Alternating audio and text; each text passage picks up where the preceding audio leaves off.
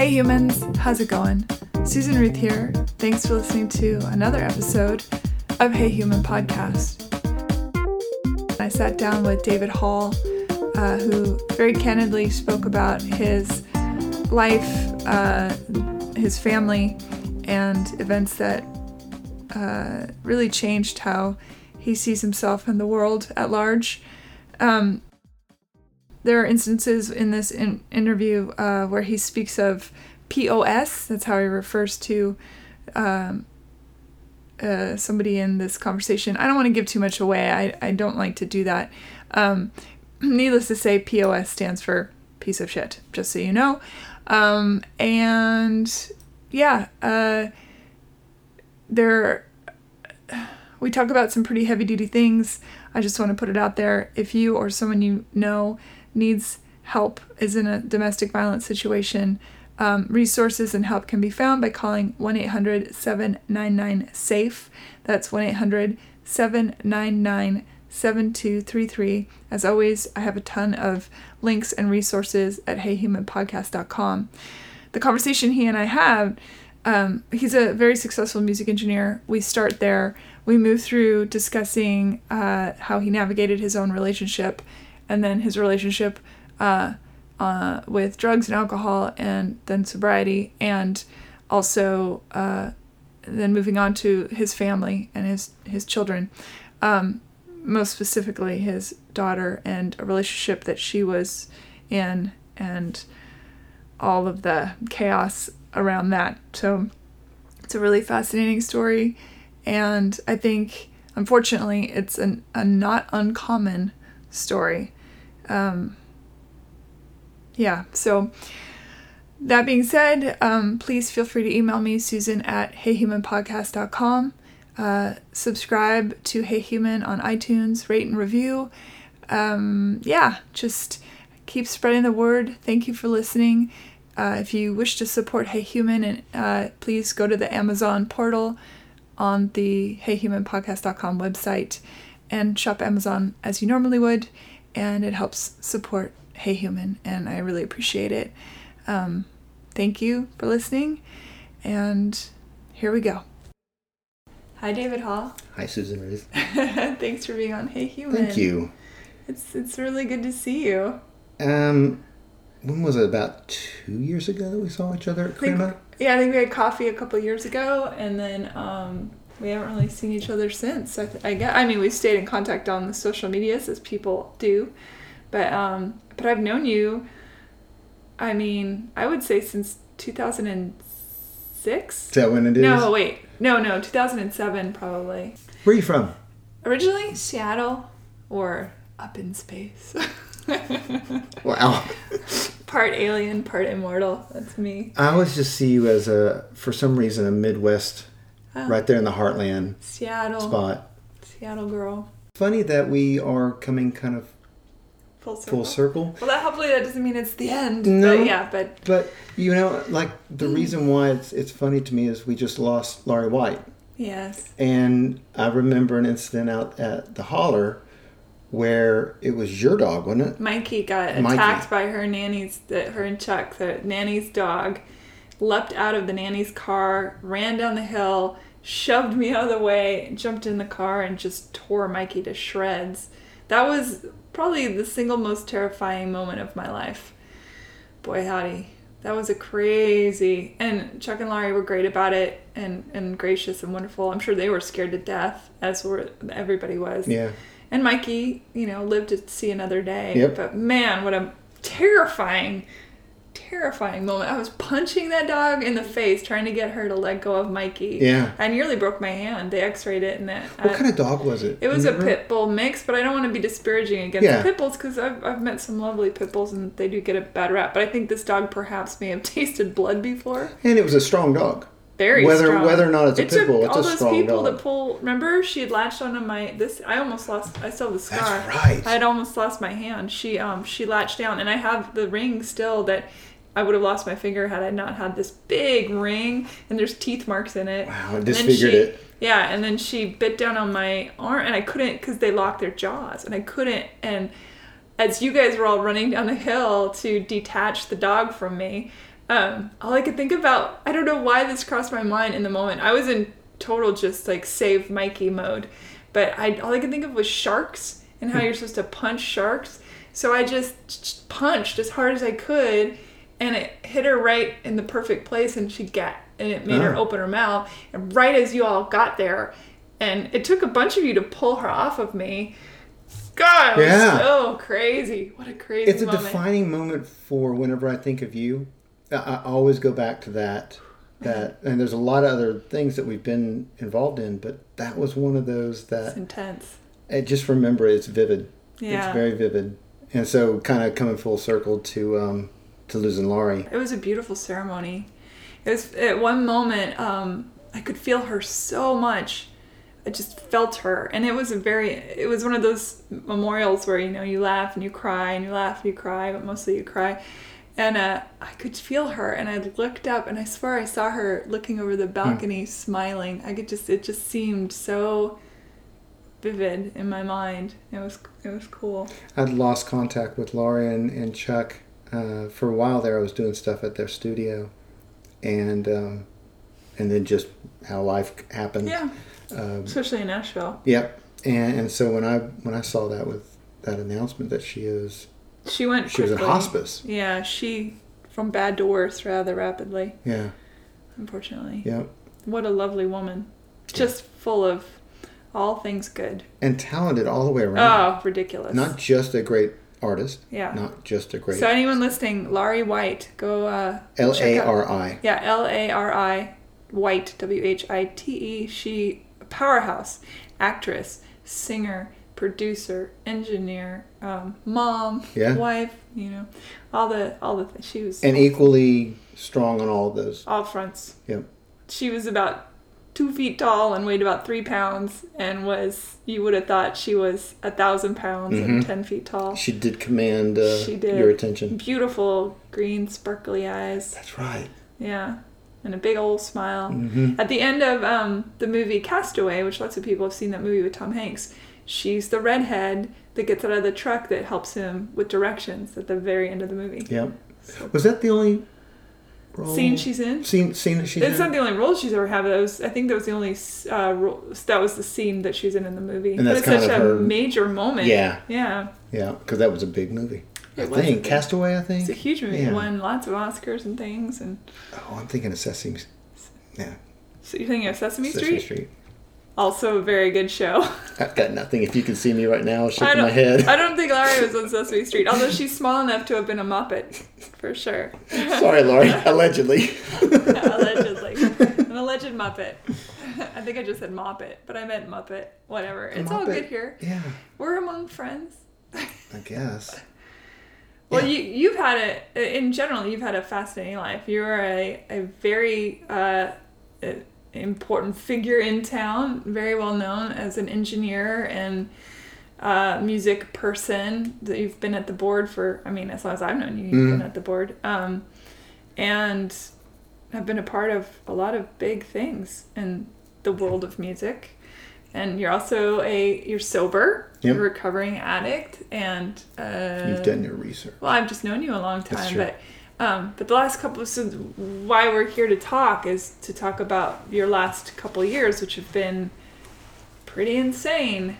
Um, Kind of have to to address. Thank you for um, for acknowledging that. Uh, I've been here here in Nashville since 1988. you don't look any different than when I first met you. Like your face has not changed at all. You've got a little gray in the. Yeah, well, I agree. But that's it. You look the same. I've been here since '88, and um, I went to Belmont. I came here to go to, to school, and um, school was never a big thing for me. I came here for the music and the proximity of Belmont to Music Row, hmm um, and so I did just enough to stay at Belmont. My grades were just enough there because I was already um, finding a studio to intern for. Uh, entered for uh, a guy named Doug Sarrett for a couple of years, about a year and a half, and so I was.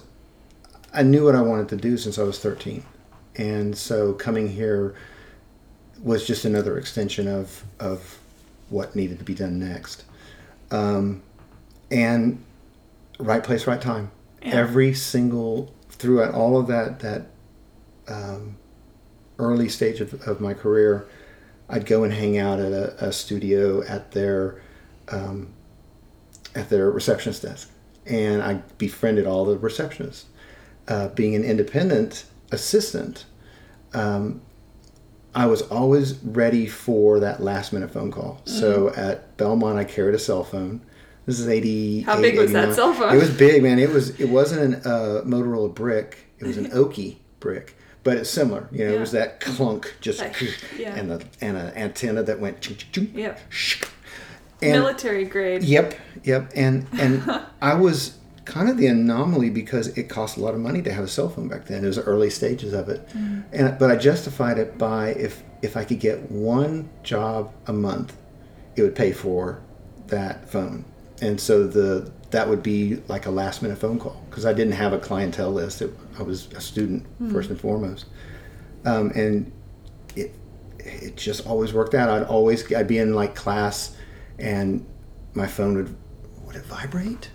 No, I doubt it. It was just off or on. yeah, I don't think it vibrated back then. No, that's right. It was silent or on. Yeah. And so I looked down and, and my phone would ring and, and I would excuse myself out of class Yeah. because really the only people who had that number was um, was clients at Belmont. My second semester senior year, um, I was out at the um, the mall in Bellevue because it was the it was the mall, and I was shopping, um, and there was a guy on the other side of the table. I think it was shirts, and I had placed my cell phone on top of the shirts, and I was just kind of thumbing through, and just that casual, hey, how's it going, kind of thing, looking across the table. He he goes, can I ask you a question? Yeah, sure. You look really young. Thanks. Why do you have a cell phone? Uh, my name is David, and I am a freelance assistant engineer. And went on to tell him what I just told you about having just being available and having that as a as a tool, and made a little bit more small talk. And I left to go check out, and when he when I went to go check out, he came back around and he introduced himself. Hi, um, by the way, my name is Mervyn Warren, and I was in a band called Take Six. and I went, oh, I remember Take Six. Nice to meet you. Um, he goes, I'm working on a record right now at Quad, and my engineer, his name is Tony Shepperd. Um, there's a chance that I'm going to be working on a big record in the next six months or so, and I, I'd love for you to come over and meet Tony. Um, I introduce you to Tony. I, I like your, I like your personality, um, and if it if it works, you know, I'd love to have you involved on this record. Sure. Well, I had worked at Quad on staff for about 14 or 15 months, and I had quit over there, but I, I quit with good um, relation. I didn't burn that bridge. And, um, and so I said, yeah, I know where Quad is. I'll, I'll come over in the next couple of days. So I did. I, um, a couple days later, I stop in, meet Tony, and they were working on a Chris Willis record for Warner Brothers. I don't know why I know that.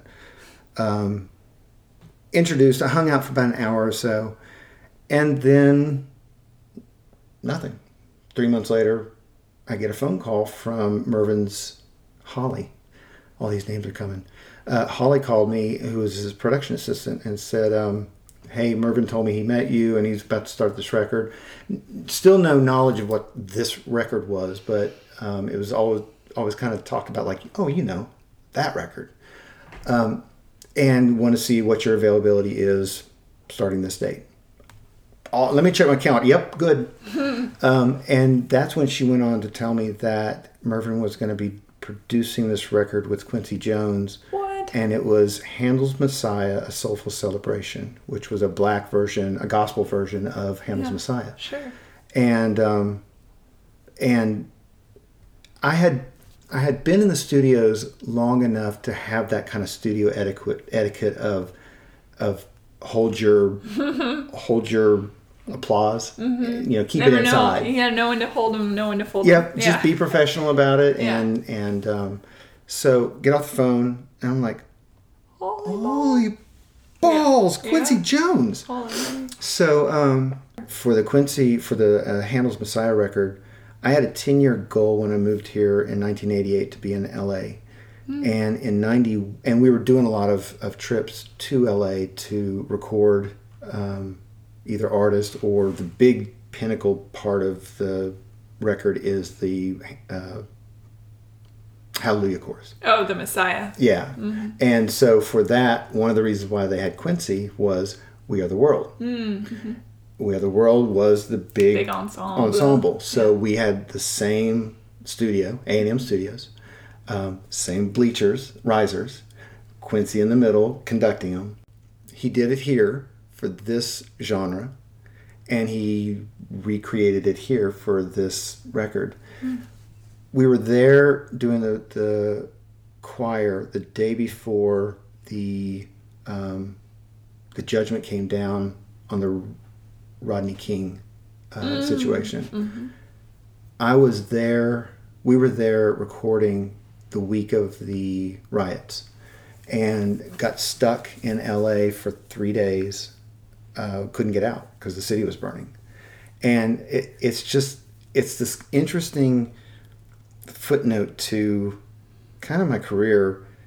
It's just an interesting one. It, it definitely stopped my 10 year goal. Um, watching, watching just the crime and, and just ugh, the yuckiness.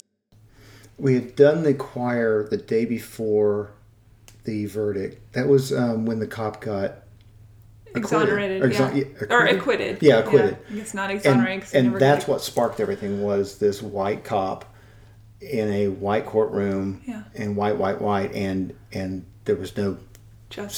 since there was no justice Sure. so we did the, the choir the day before the uh, the acquittal the next day the day of the riots we had a brass section later in the afternoon and that morning mervyn needed to get his hair cut and he had two places that he liked to get his hair done here in nashville and out there in la and so i was he asked me if i would drive him down to get his hair cut yeah no problem. So we're going down la cienega. We get lost. And so we pull over and I pull out hey i've got a cell phone. Open it up. Uh, hey we're at this intersection um, and we're lost. Can you tell us how to get in? And the lady on the other line said ooh you're, you're close so come on in but be careful because they're riding riding down here. Okay it's a sunny day. It's beautiful so get back in the car or not get get back on the road and um, turn in and we're now in kind of compton area and pull up in front of the, the shop get out. Doors were locked went knocked on the door. Hey we're here. Come on in. They locked the door behind us. And i went over and found a corner chair and just sat and, and just was watching tv um, and boom instantly cut in from whatever was price is right or whatever it was the local broadcast. It was breaking news. And it was the helicopter flights uh, all over the city just kind of showing all different little pockets that were erupting. And they they cut to the intersection where was it Reginald Denny? Was he the truck driver that got pulled out of his his dump truck? They they cut to that that intersection and they're filming the the uh, helicopters filming him getting pulled out and people starting to stomp him. Somebody going into the cab and getting his fire hydrant and throwing it on his head. And and I remember one of the girls was sitting there cutting and she goes, Ooh, that's just a block and a half away from here.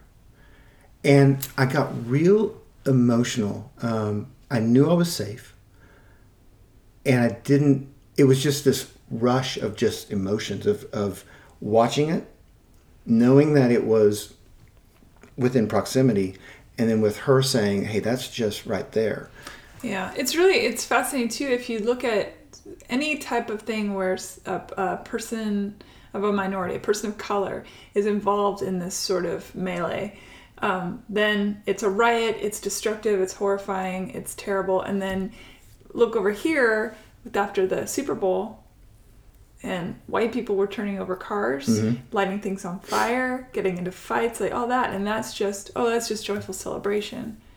I'm sorry, Yeah.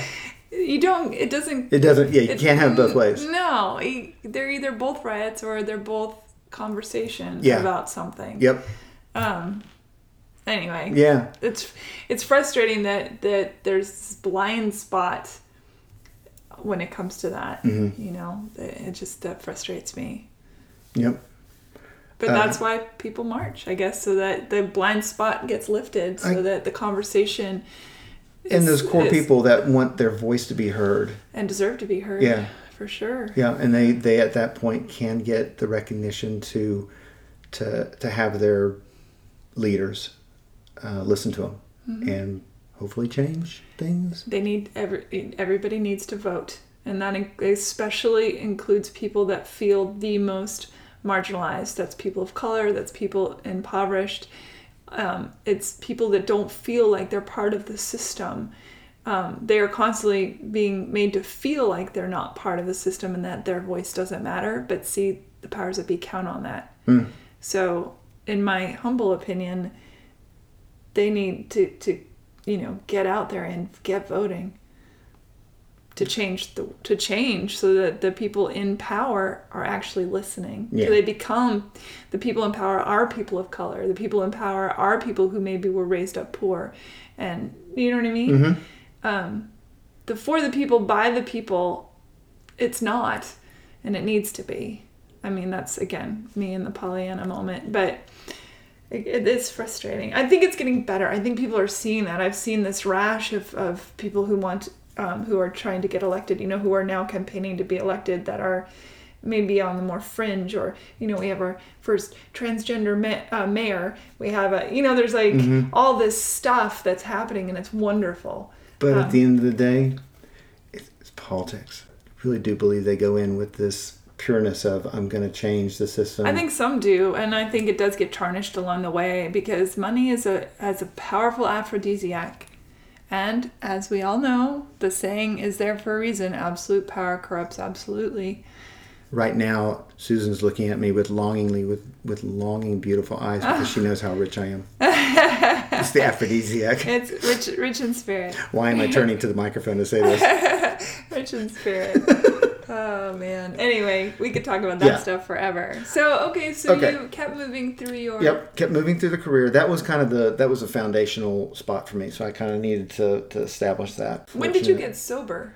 Um, Somewhere in there. so I got married, and I had a little drug problem going into our marriage, and also had the reason why I had that drug problem is I had a big secret that I was really hiding from everybody, um, and it was a year before I got married. I spent four months in Memphis working on a Screaming Cheetah Wheelies record, and during those four months, I came home twice. hadn't We weren't married.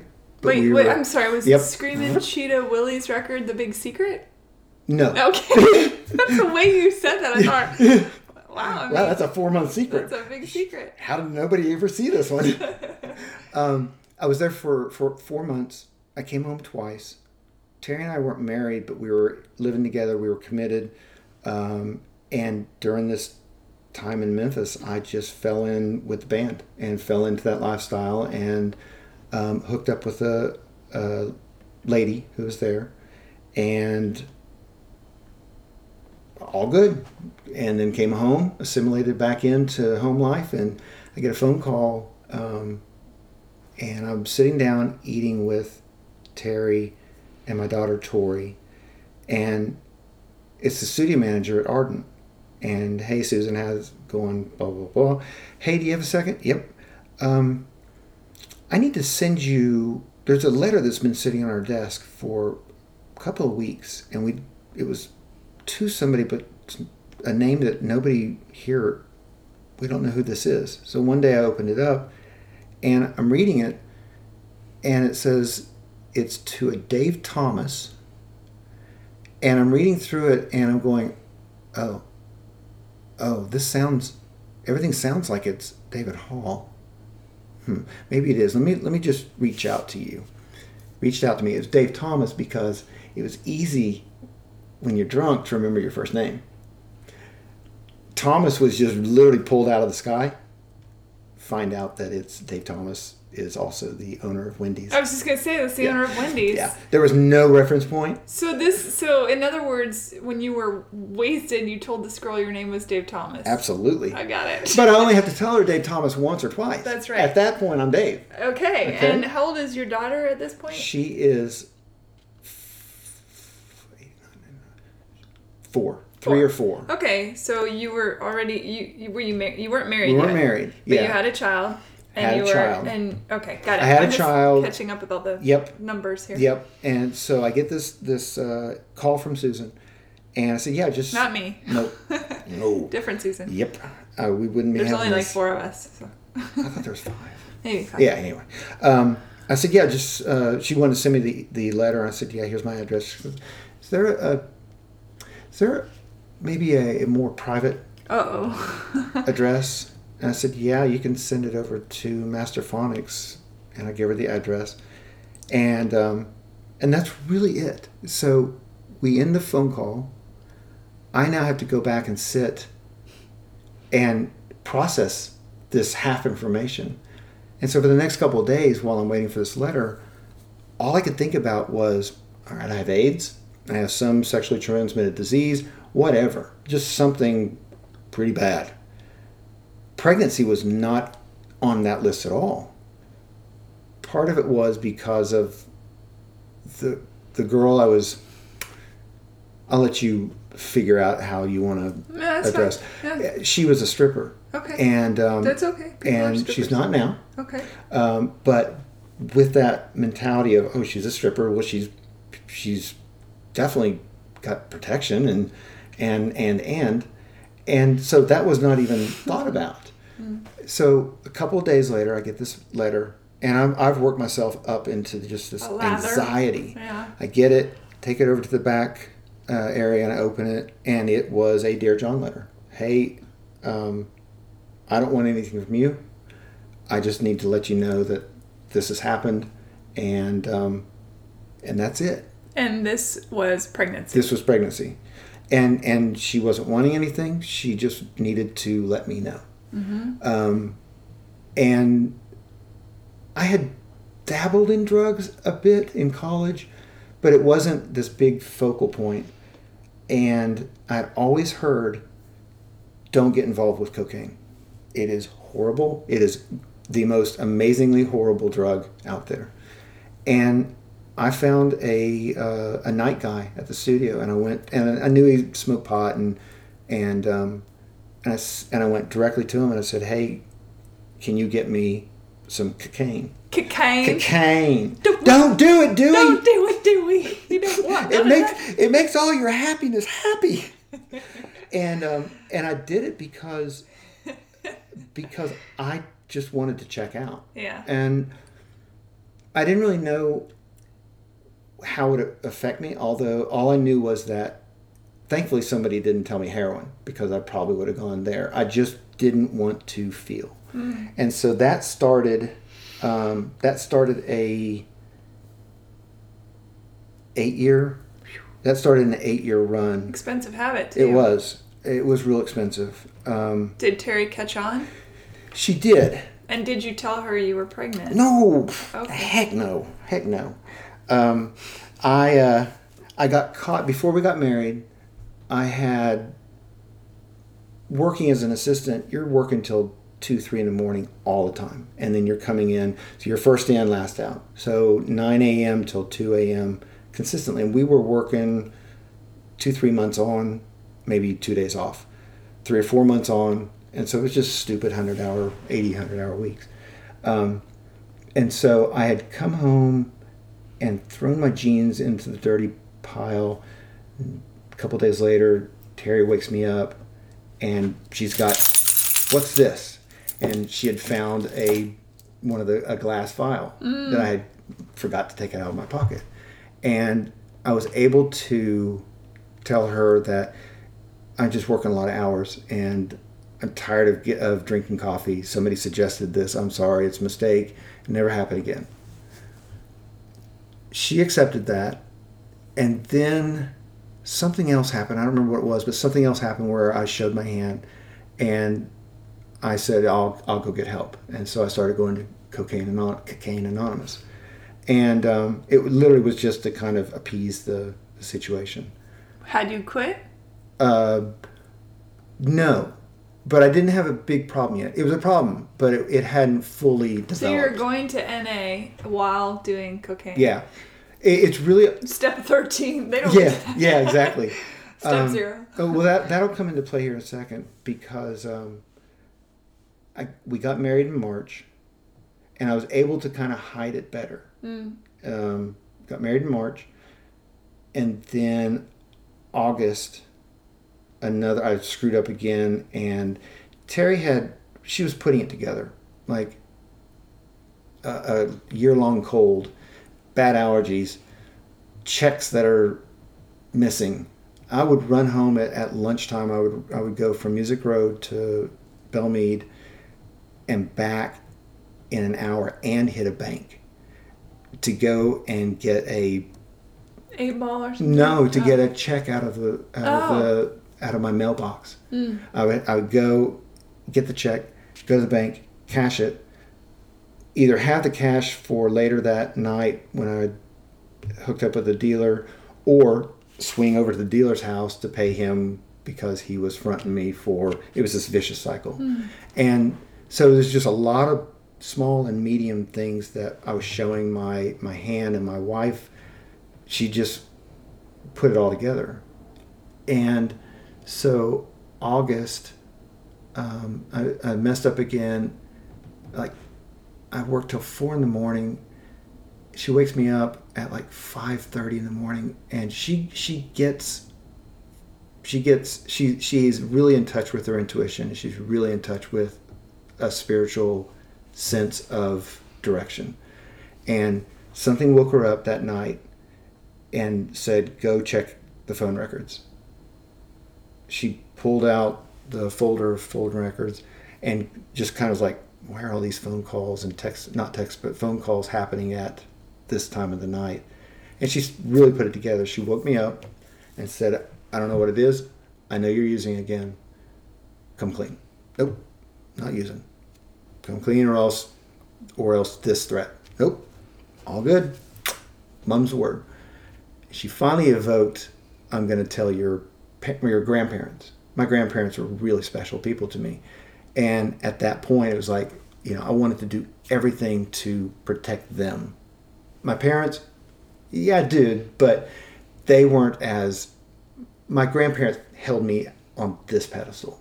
My parents held me there on a lower one. Same but there was just a special relationship.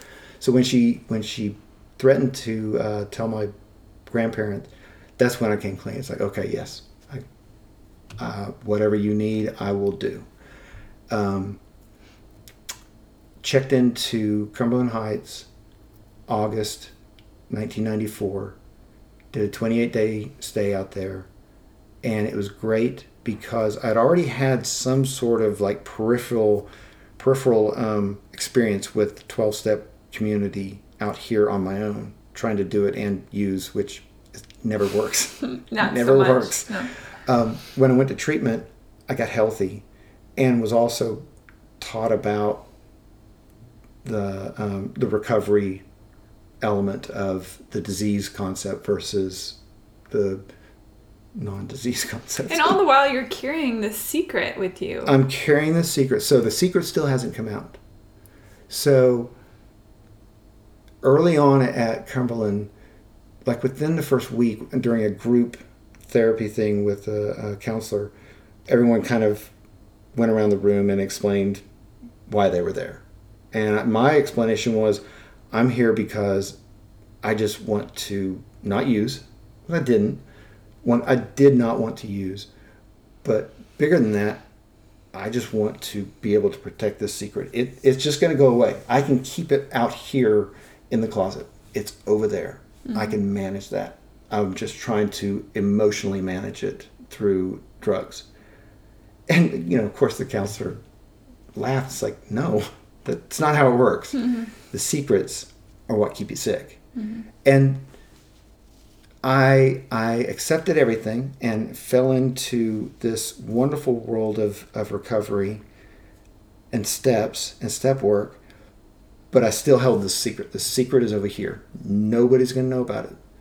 Family Week happens uh, at the end of your treatment stay, and it's it's kind of the bridge to assist you going out of this this really protected environment back into reality. But it also introduces your problems, your concept to your loved ones, mm-hmm. your family members, and it's a great bridge. It's it lasts the the last week, and so you you get this daily. You get a little bit more uh, closure to prepare you for that exit. Day two of Family Week, I get called out of some group counseling, and Everett was my uh, counselor, and he pulled me into his office. I sat down. he goes, "David,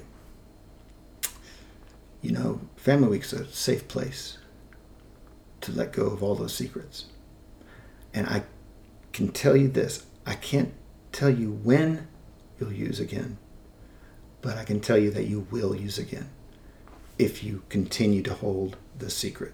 It's a big one. I get it. The arms crossed, not going to happen. Not going to happen. And he wore me down and just stayed on me. Did he know what it was? Yeah. Okay. Yeah. In in uh, in treatment, you know, all all secrets yeah. are, are kind of yeah the, the anonymity yeah. aspect of it. And this is before social media and and the openness there. Uh, we really did kind of trust that that environment. Um, no, not going to happen. Not going to happen. About 30 minutes later, I he broke me, and I was just this blubbering mess. It's like, yes, okay, I get it. Yeah, I'll I'll come clean. I'll I'll uh, I'll tell Terry. He picks up his phone, calls down to the family program, and a counselor brings a counselor gets my wife out of a group setting, brings her up to me. She has no idea what she's walking into and she opens the door, and the counselor's in there. Her counselor's with him, with her, and um, and I'm just this. I'm spent. I'm just an emotional, just broken. And so she walks into the room. She's reading the room, and she sees that, and she sits down next to me, and um, and Everett set it up, Mrs. Hall, because we were married at that point, only for five or six months. Um, David has something he needs to, to tell you. And and then just let it sit right there. And you know, obviously I didn't make any eye contact. I just was down Oh God. Looking at my feet. Oh. And and I just I came clean. And I've only heard Terry wail like this twice. Once was there, and then the other one was when Houston was born. Um, Houston came his delivery was was a painful one, and it, and she had problems, and that was the other time that I heard just this animal wail from her, and um, you know I'd already committed, I'd already kind of convinced myself that when I left three days or four days later that I was going to drive into my driveway and all of the clothes were going to be strewn out all over the place, and um, after a, a pause Terry kind of recovers and she gets down on her knees in front of me and and grabs my hands and gets me to look up like lift my head up and she goes i don't know why and i don't know how but there's a reason and we're going to figure this out and um, it, w- it was still hard that next year was really, really hard, just rebuilding the trust. Um, anytime we would travel, at that time my daughter was in travel soccer, so anytime we would travel to either Memphis or Arkansas, Terry literally would we'd stop before we got inside of the Memphis city limits, like Germantown. She would drive through Memphis because Memphis was just it was Memphis, and there was a blight on mm-hmm, Memphis. Mm-hmm. And um, after about a year, we were getting on the interstate somewhere, and she turned to me and she said, she, she acknowledged that something subtly had shifted and that there was trust that was rebuilding. And and I don't remember what it was she said, but she had, it was a verbal acknowledgement of of we're going to make it. Um, and the funny thing is, it's funny, it's that dark uh, gallows humor.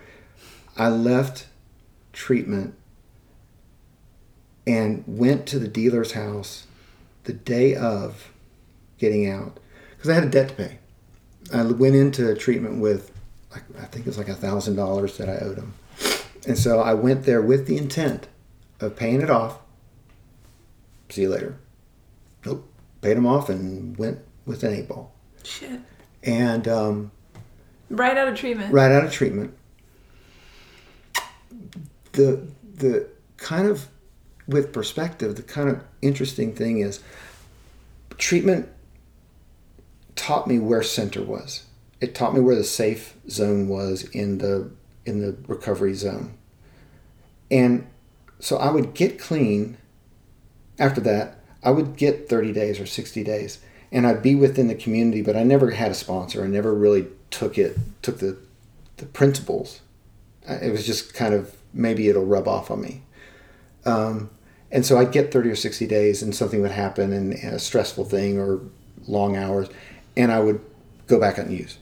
And I'd get out here and I'd get really stuck using.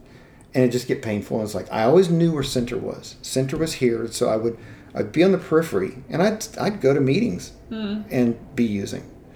So I kn- I knew it was there, but I hadn't I hadn't fully invested in it. Do you think people there knew you were using? I mean, I imagine probably, they know how, what it looks like. Yeah, probably. I'm curious, not to backtrack too much, but yeah. why way back when in that moment? I know that you said you fell in with the music people and stuff. What do you think it was? You were happy with your relationship with mm-hmm. Terry. You were going to get married. Yeah. I've always, I'm just, why?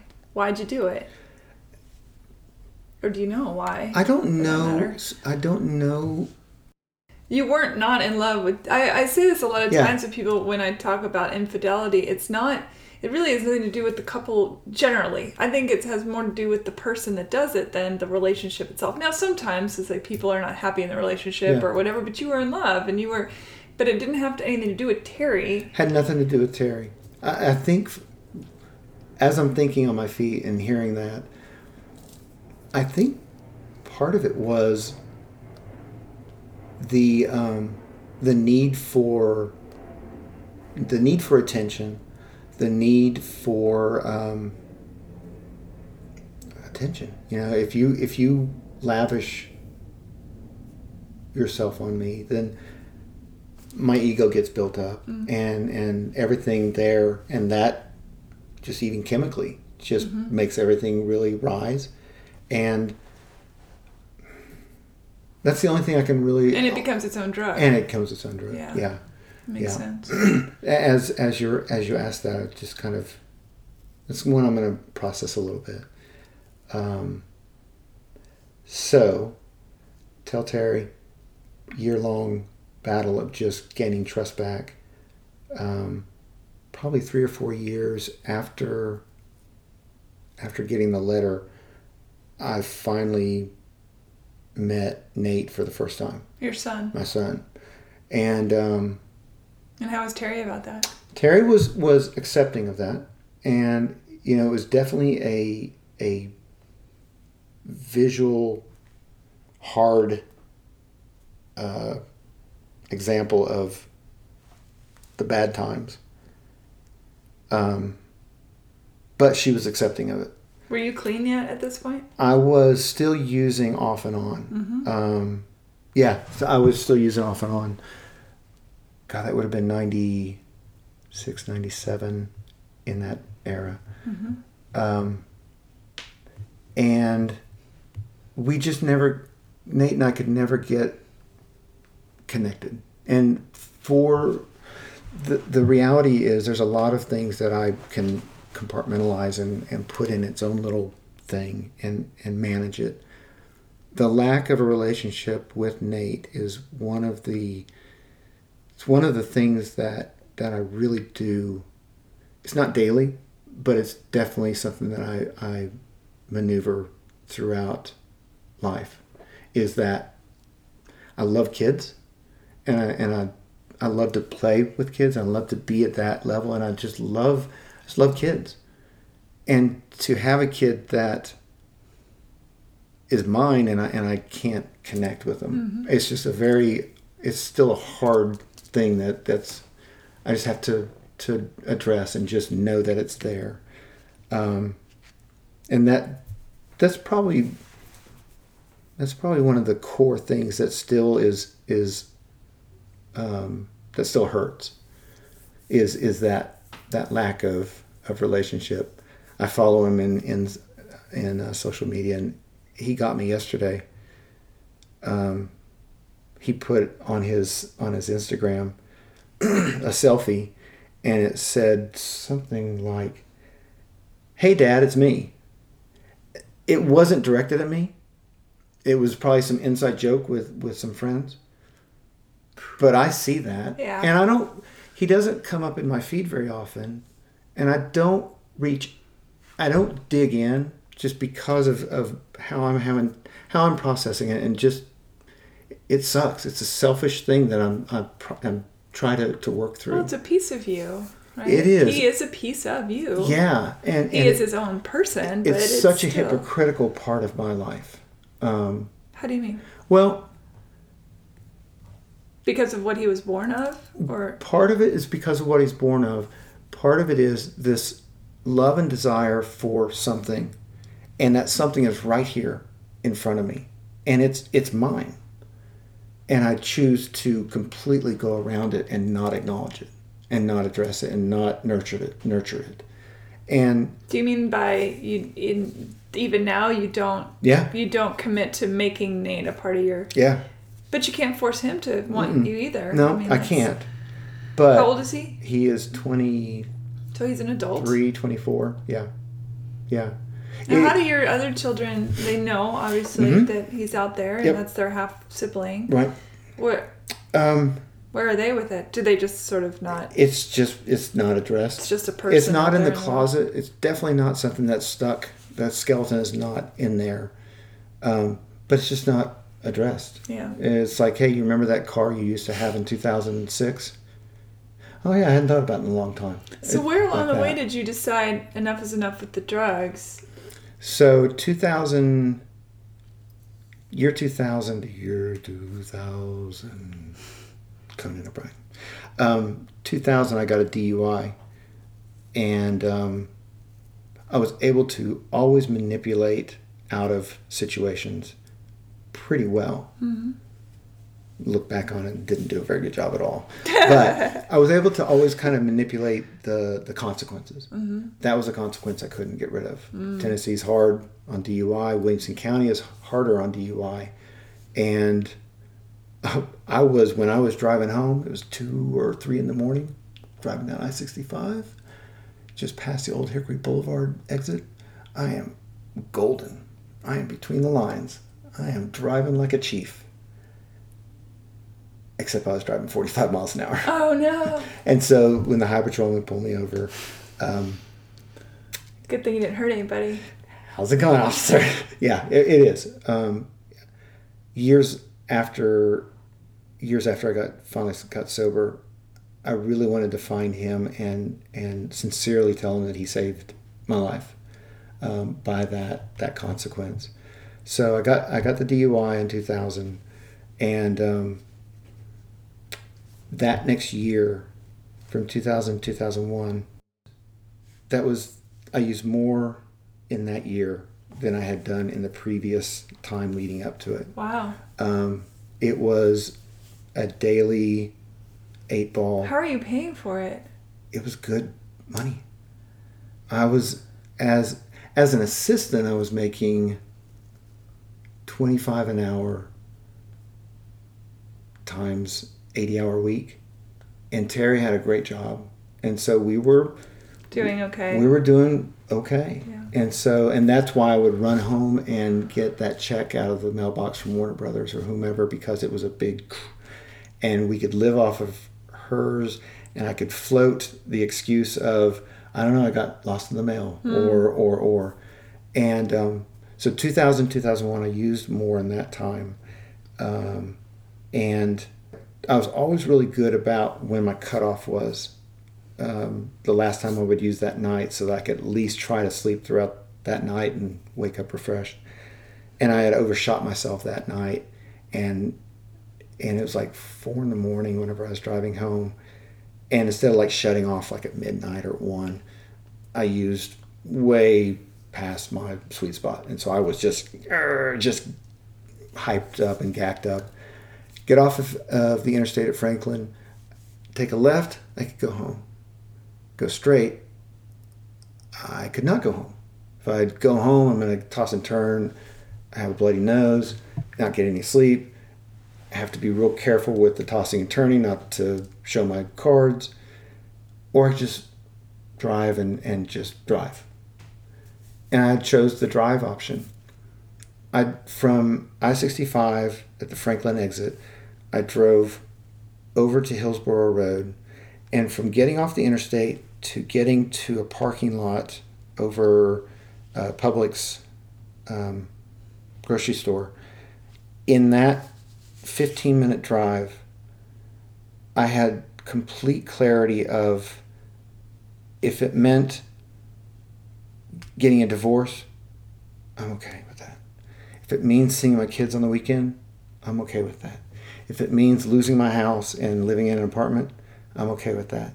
And what what I'm saying to myself along this this journey, this trip, this 15 minute trip was, I'm just tired. I'm tired of, of using. I'm tired of of physically tired, physically tired of the pain, emotionally tired of the pain and the lies and, and just upholding those lies and the energy that takes to keep that machine in motion. And like we had talked about, I, I was still in the recovery community. I think at one point in that 94 to 2001 stretch, I may have gotten six months, may have gotten nine months, uh, was my longest stretch of sobriety. But then something would happen, I'd go back out. And so through that, just staying on the periphery, I knew and, and had gotten relationships of sober people inside of AA. And I chose AA because of uh, it's just easier access. You know, there's CA and there's NA and there's all of these different A's, but Alcoholics Anonymous is that's the birthplace. And there's um, anyway, I had met somebody, and I was calling him whenever I got to the parking lot. I called him and said, "Hey, I'm over in this parking lot. I don't want to use anymore. Help me out." And it, just was weird because he was not in a good spot. And he said, "Man, I'm." It's four in the morning, and he, and he answered the phone.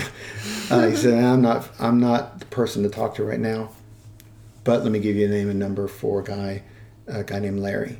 Um, he's a good guy."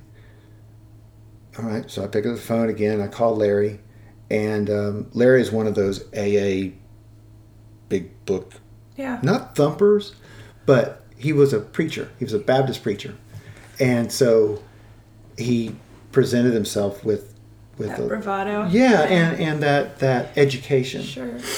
And uh, I called Larry up and I said, "Hey, Larry, my name's David. I know who you are. Here's who I am. Oh yeah, I think I remember you." These people all answer the phone at four in the morning. That's to And- their credit. Well, yeah, to his credit, it was because Sweet answering his phone at four in the morning was he was still awake. Larry answering his phone in the morning was he was being of service. And so, um, explained to him what was going on, explained to him where I was, and uh, I said, I'm just tired, I'm tired of this. And he goes, Are you willing to do anything? Absolutely. Willing to do anything at all. All right, here's what I want you to do. Can you drive? Are you safe? Yeah, I'm, I can drive like a champ right now. And so he goes, I want you to go home, wake your wife up, tell her hi. Tell her that so that uh, and tell her that you're high and that there's no reason to fight because you're high. And uh, in the morning, when the dust settles, call me back. That's pretty simple. It's scary, but it's pretty simple. Uh, so I did that. I drove home, woke Terry up, slept on the couch. She's like, "Oh, okay, yeah, I know. Um, and then I called him the next day and I said, all right, I'm calling you back. And he said, all right, you're willing to do anything, right? Absolutely. I think you need to go back to treatment, or I think you need to go to treatment. I can't do that. Oh, really? Less than six hours ago, you were willing to do anything. And now I'm giving you one suggestion and you're saying no. Larry, here's the reason why I can't do it. I've already been to treatment. I can't afford it. And I just can't afford it. 30 days, so let's make it 60 You can days. afford all that cocaine. Absolutely. Absolutely. Because there's a lie attached to that. yeah. Um, and and so I explained to him why just financially I couldn't do it, and he accepted that. He goes, "All right, I'll work with you as a sponsor on a couple of conditions. If you're not going to go back to treatment, we're going to meet twice a week, and we're going to study the Big Book. And so what that means is I need you to go buy uh, a notepad, some highlighters, three different color pens, and we're going to go until I say no. We're going to study it. The big book being the alcoholics. The Alcoholics Anonymous, Yeah. yeah. So it's the Bible, yeah. and so Not the Bible, but yeah, the, it's the it's the the Bible of of alcoholics yeah recovery, Yeah.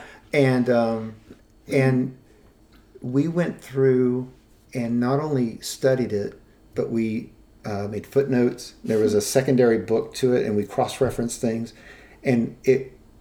I, I met with him for a year, twice a week, at McDonald's, and and we studied it. and We went through the steps, and we, I embraced sobriety. The biggest part of that was up to that point, I was trying to get sober for everybody else. First and foremost, I was just trying to get sober to to try to quiet this secret that I had over here. I can figure out how to manage it. Okay, now I've told my wife, but now I'm still not able to manage the secret. The secret's out. Why? Why hasn't? Well, because there's still more energy it's- it's to that. It starts with you. It's not outside Yeah. of you. And Terry stuck it out with you. and Terry stuck it out with me. Um, yeah, it she took her vows very seriously. she did, and and we still. It, it's it, it's an odd. This is an odd long journey to To the last two years, yeah which were pretty insane. Yeah. This is really what we're building up to. right, and and it's just oddly sorry. It's just a long, No, no It's a long painting. um, but there's a lot of layers in that painting that that Yeah. um, kind of need explaining to to kind of settle where this is. Um, are you good, time and all? Just keep going. Okay. We'll go till we're done. Um, well, okay. Famous last words. Um, so, my daughter, she got hooked up. She hooked up with a guy from work that was a golf pro. Sorry, assistant, a junior golf pro, and perfect, perfect in every way. Except that he had before he had met Tori in 2014 he had been arrested not allegedly uh, he had been arrested for strangulation false imprisonment and rape of the girl that he was dating before Tori of course nobody knows about this and uh, and it's all her fault you know, he didn't do any of it It's all the girl's fault that he attacked. absolutely or, Even though he went to jail for it. Well he not? he he went to jail Wasn't he sentenced to, for life or something? that comes later Okay. yeah All right. So yeah. let's let's okay. Yeah. We'll start. I'll let you tell the story. Sorry, Yeah. I'm. um, too much for my own. I've, I've, and yet not enough. Can we say his name? uh, we can Okay. Spain. Matt Spain lives in the one of the penitentiaries. Peni- pens. Penitentiaries. Yeah, it's pens. So he had Um, been a, a golf guy. Yep. And he had raped and strangled, attacked his at the time paramour, his girlfriend, and Yep, and and this is before Tori. This is before any of our. before he ever she we ever didn't met know him. anything. Right. So they start a relationship. Tori and Tori and, and Matt. Tori has a child my grandson, his name is Lincoln, and Lincoln is the result of Nick, Lincoln's dad, and Tori creating Lincoln. the relationship didn't work, but they created this beautiful grandchild. Um, and so when when Matt started courting Tori as a clinical narcissist and manipulator, he had the game, he had the long game already planned out, hmm. and in how to defend himself from this tragedy, this blight, and how that looked was obviously the attraction connected them, Tori and Matt, and then you have the weak gazelle at the watering hole, and you have the lion, who's the attacker. Okay, so who's who in this Okay, so the the the weak gazelle is Tori. Okay. She has a child. Not a great relationship with Nick, Lincoln's father, but doing it, making it work for Lincoln. Mm-hmm. And so they they start going out. Matt and and, Matt, sorry, yeah, Matt and, and Tori, and Matt early on made a point to really focus and show uh, attention to Lincoln. And so, as a single mom, etc., she sees this amazing thing. The, ir- the irony is that when I met Terry, Tori is not my birth daughter, but I've known her since she was 14 months old. And, and it was a package deal. So when I started dating Terry, um, she came with it. And I, so I fell in love with, with Terry, but I also fell in love with Tori at the same time. And, um, and I've, I've treated her as my daughter, just like I treat Houston like my son.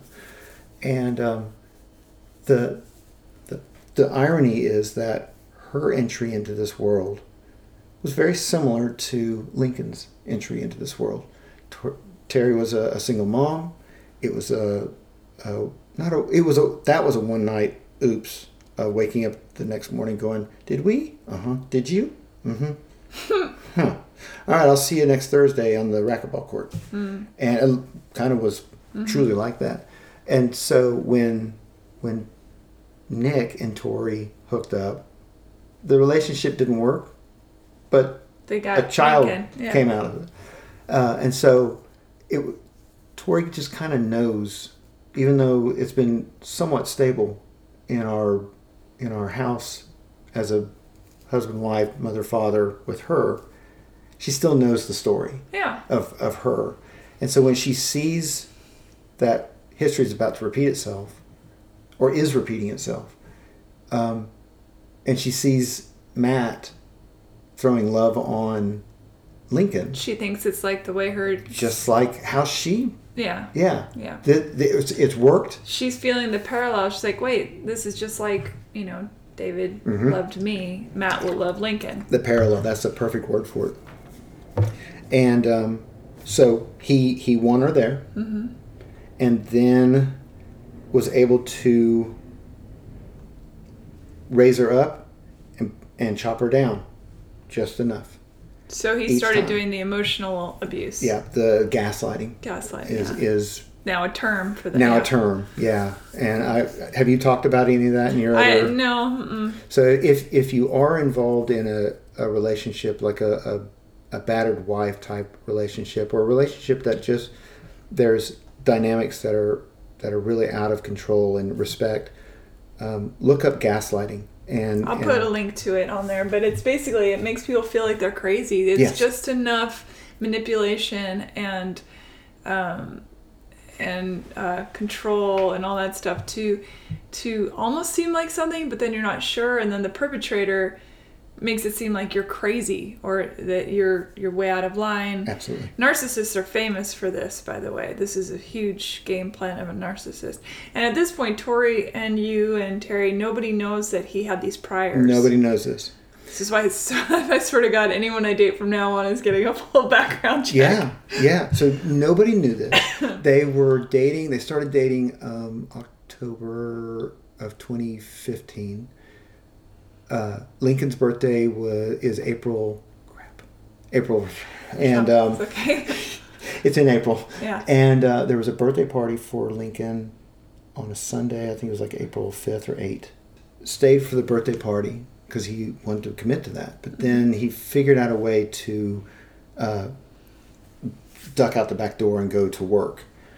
And Tori, that set this chain of events that she started tumbling emotionally throughout the day and processing of who you want to be, but you don't you're not committing to it. You want to be a father you want to be a father figure but you're not committing to it and you're not, well, and by the end of that evening terry gets a, a, a facetime call on her on her phone at like 10 or so and it's tori. This is where i i just have to it's, it's just part of it. I'm i want to really try to protect That's some fine. of this Yeah. but i but i, I Do can't because it is what it is Yeah.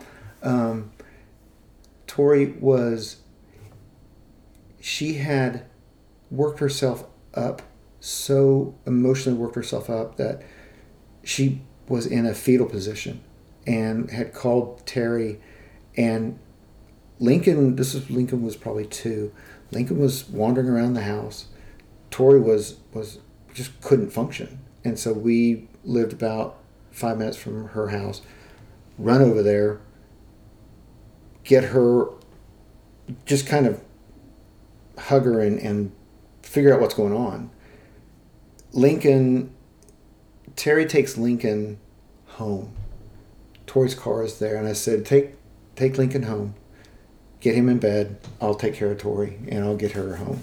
And so um, she did that and i stayed there at the house for i don't know 30 minutes or so and and laid down beside her and just held her and, and hugged her and and I've always we've always been able to kind of talk like this and just try to keep the energy and emotion from oh my gosh to kind of more re- reality and bringing it calm, calming it down.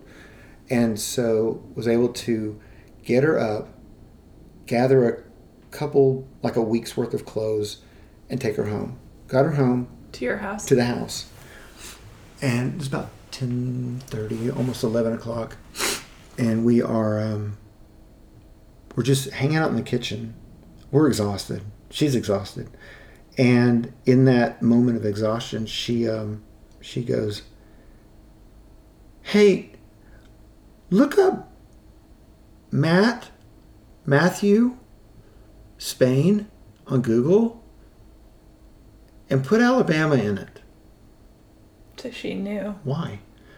Just do it. So I grab my phone and was what? Yeah, I found that out about three weeks ago, maybe four weeks ago. He he had just seen his parents and he said that like a last minute thing, I've got to go see my parents. Why? You just were there a couple of days ago. Well, that's something I got to do. And she pushed him, and finally he he she pushed him hard enough for her for him to go. All right, here's the deal. It's all trumped up charges, but I got to go talk to my attorney. Why? Again, all trumped up charges. Hmm. Not true. Spite, you know, it's a it's a scorned lover. This is what I'm I got to address. All good though, because when I win, we are going to sue them for two hundred thousand dollars. That's kind of a low number, isn't it? So she had found out, and she had been sitting on that information for three or four weeks Talk about stress. they they he was just in the beginning stages of the gaslighting and and it, everything that you just said in the description it i just went back there because it's exactly what i read. It's stuff that i had studied about. It's stuff that a therapist had had told us and educated us on. And he had done that. He had he had gotten her to a spot where he hadn't completely knocked her and broke her, mm-hmm. but he he had gotten her to the spot where she was doubting Or she was in a foundation. fetal position on the floor. Yeah. Yeah, because she's like, what the? Yep. And so she was doubting her foundation. He had planted just enough seeds and had had kissed enough times to offset the hits and the either the physical or the So he emotional. physical abusive too. There was some physical abuse. Mm-hmm. Um, I don't. Where was it in the trial at this point? Because he, according to what I read, he had been convicted of the rape and of the strangulation and then false impri- or you know imprisonment. He and- it was all in the court system at that point. 2014 to 2017, his attorneys played the, the court and and ex- just kept appealing. yeah keep stuff. appealing Okay, and and and pushing it off. And uh, somebody had uh said life. I read somewhere life imprisonment, which I thought was awesome. That's how it should be for rape. But um, but that I was surprised by that because it's generally like seven years or something Yeah. pathetic Yeah. for rape. and and you know you have the up to this this penalty. The penalty for this is Minimum, is maximum. minimum to up to Right. life in prison. We found that information out, and and Tori kind of like, yeah, this is crazy. This is wrong. This is not the person I need to be with. I don't believe him. This is crazy. I need to work on myself. We went to that was on a Sunday. Monday we were able to get in with a therapist, and it was Terry, Tori, and, and I and she had Tori hadn't seen this therapist in a while, so he had to kind of get caught up to. Oh, she she was pregnant also. At this point, and with Matt's baby. with Matt's baby, and so the therapist had to catch up to speed with. Okay, you're you're pregnant. Okay, good, fine.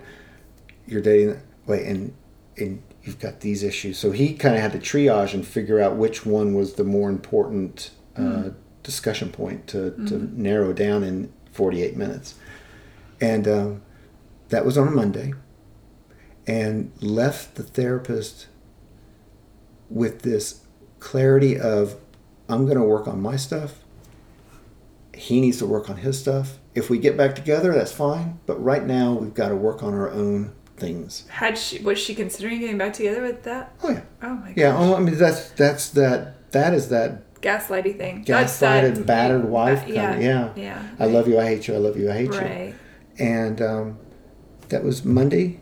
The that was Monday. Psychological warfare is a real It's thing, and it's extraordinarily powerful. I mean, it's it's what they use in uh, you know in torture. Yeah. And Yeah. Um, Tuesday night. So now Tori's living at the house. Temporarily, just kind of like, boom, set.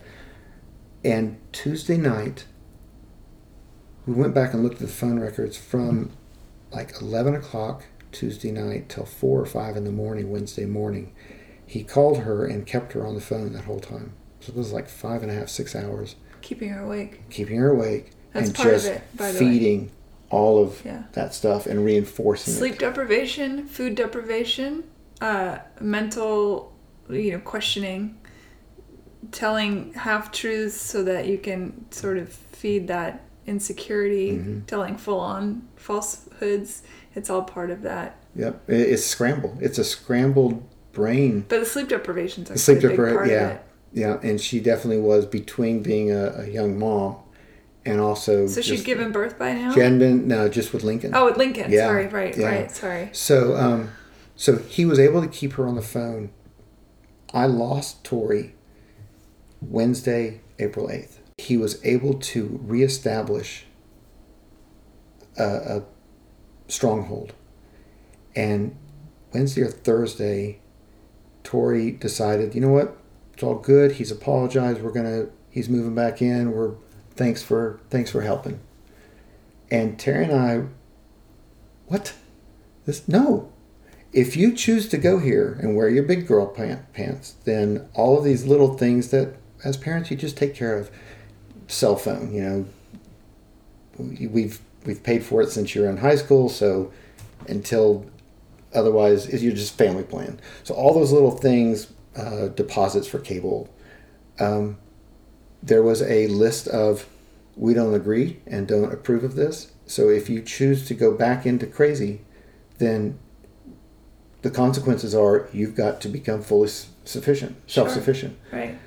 Thinking that that might snap her back. Yeah, or or just just us establishing just a, Boundary. fa- a boundary. Yeah. The boundary. That that word comes back into play a lot during this, and um, so she went. I, I know what I'm doing. From April eighth to November twenty fourth, the only conversation I had with her was "fuck you, fuck off, leave us the fuck alone," and I became. And she said that to you guys. Mm-hmm. She said that to to us. The boundaries that Terry and I had set up stayed very strong and very organized for about a month.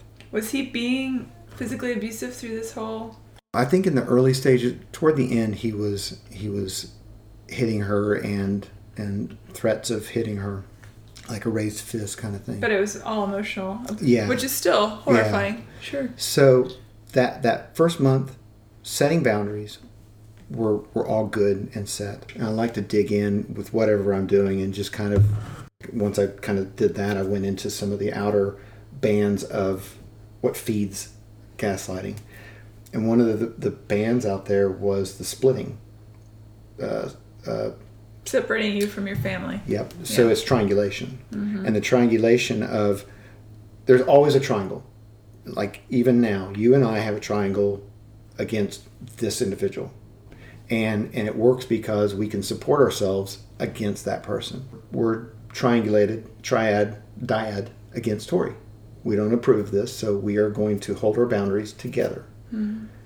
Tori was able to within a month and a half was able to pull Terry over into her sphere.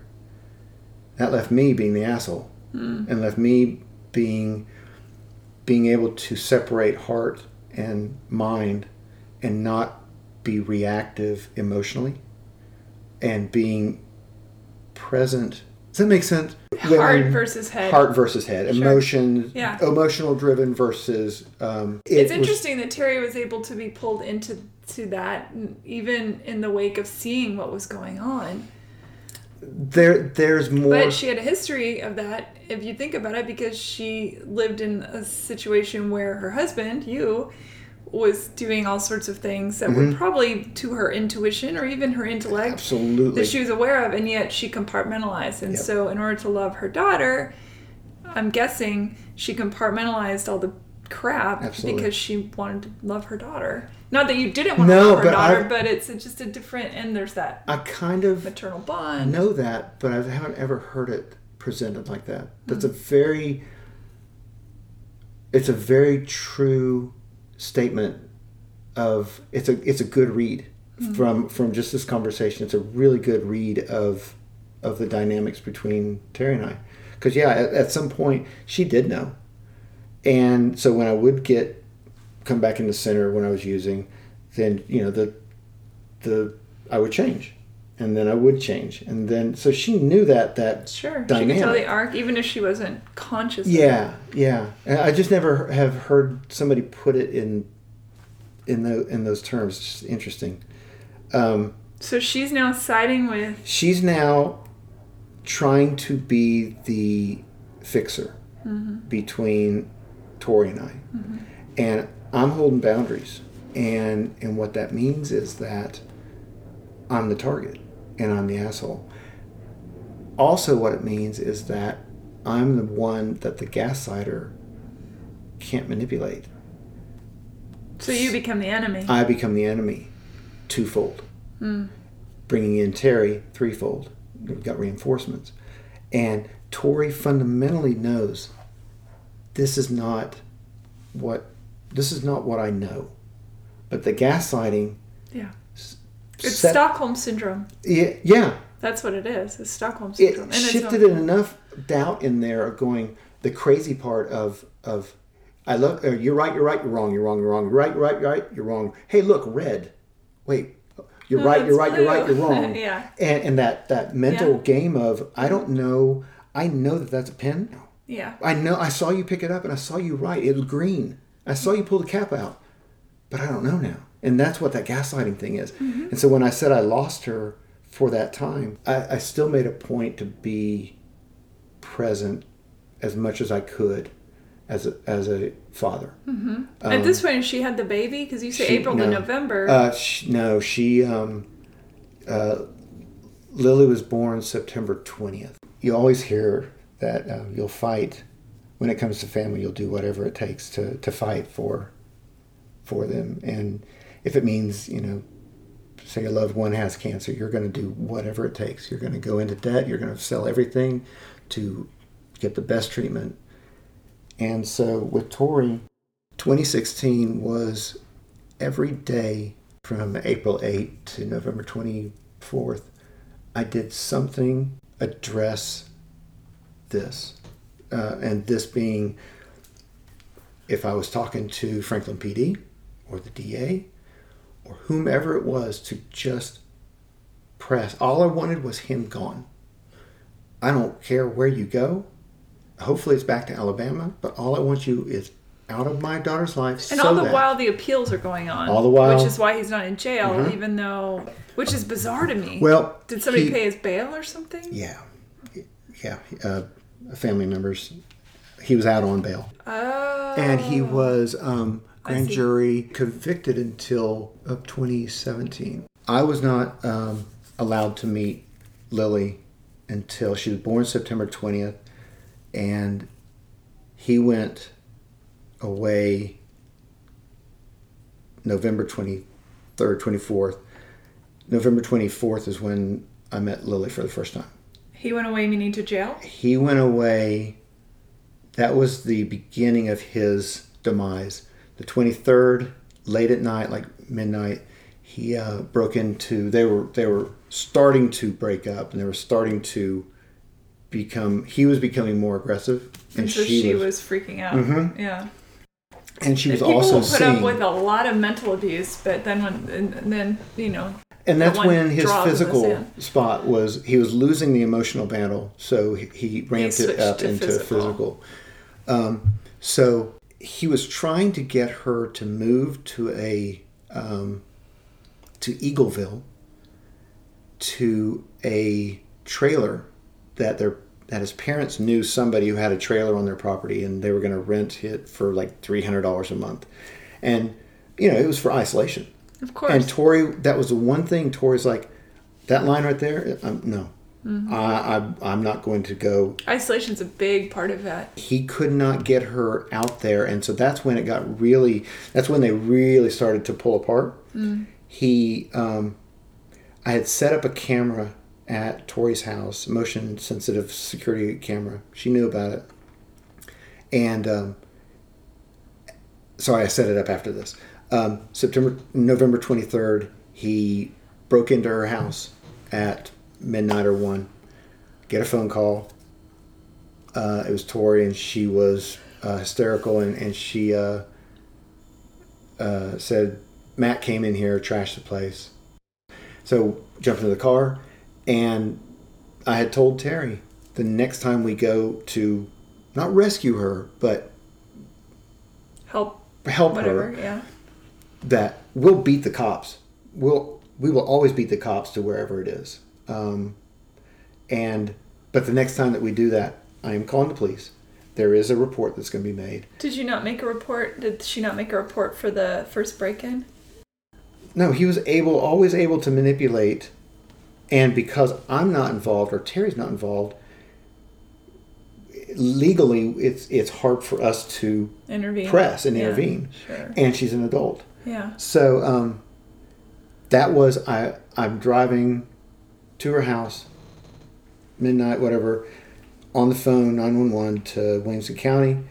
We beat the cops there, but they come in and now they are going to take a report. And so that night, he was there was an arrest warrant made. Because he's on video. He that sorry I hadn't done the video yet, Oh. but there was physical evidence. yeah. Sure. And also, as we're driving up, we see him in his car driving away. Ah. So even if witnesses. Tori didn't say anything, we were witnesses to, Yes. okay, we didn't see it, but we can tie the two together.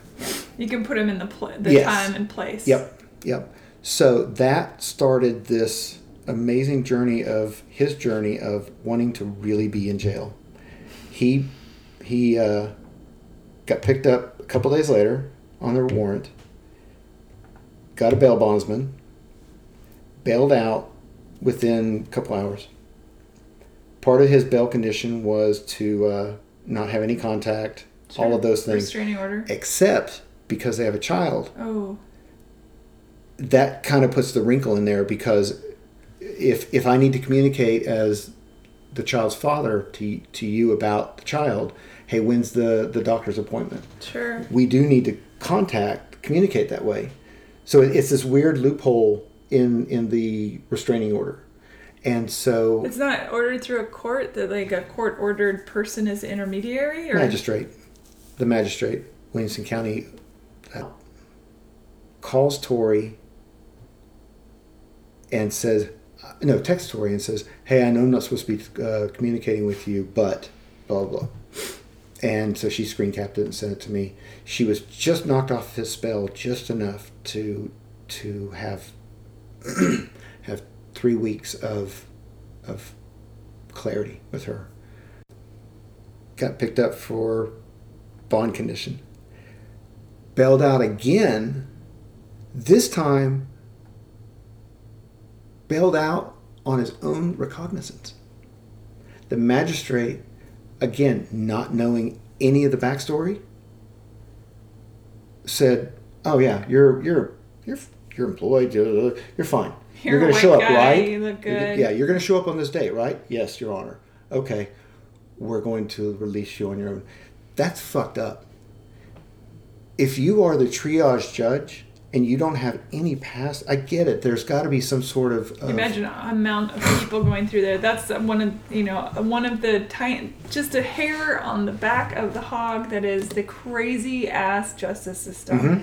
It's so backlogged. It's so I just experienced this. This is a a um, an abuser, domestic abuse. That's what his original assault was with with break in, and so you're letting the strong person of the domestic abuse. You're letting him out on his own recognizance. Mm-hmm. How do you justify that? Mm-hmm. How do you justify that? You, you just you don't. You got to have safety nets in there to mm-hmm. to to take that yes. This is how decision people making. get murdered. Yeah, exactly. Honestly. to make to take this decision making out of you, who probably are trying to be unbiased, but you, Yeah. but but but but. Yeah, yeah. So, um, bailed out on his own recognizance.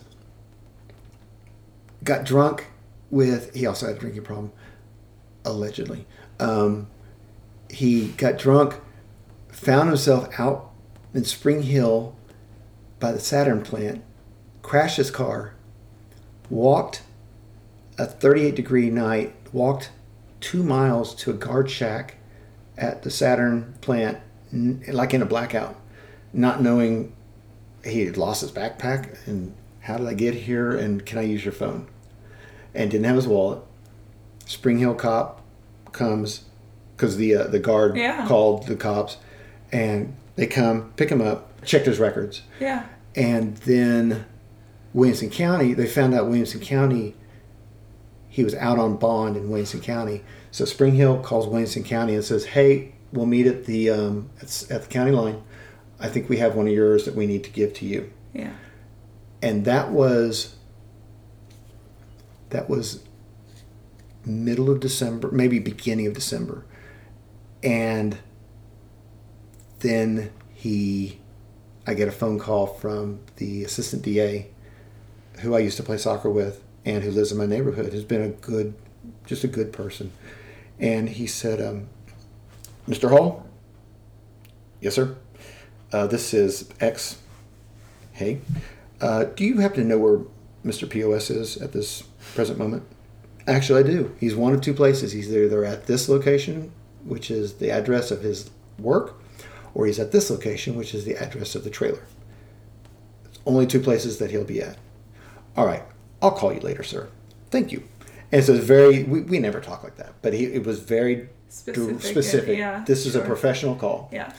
And later that, um, the next day, uh, he the assistant DA calls me and, and explains to me what happened.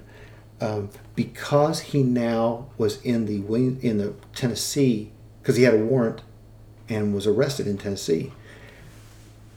All of that pressing that I had done, all the months of the police department, the DA, working whatever I could to just keep pressing and mm-hmm. keep momentum here.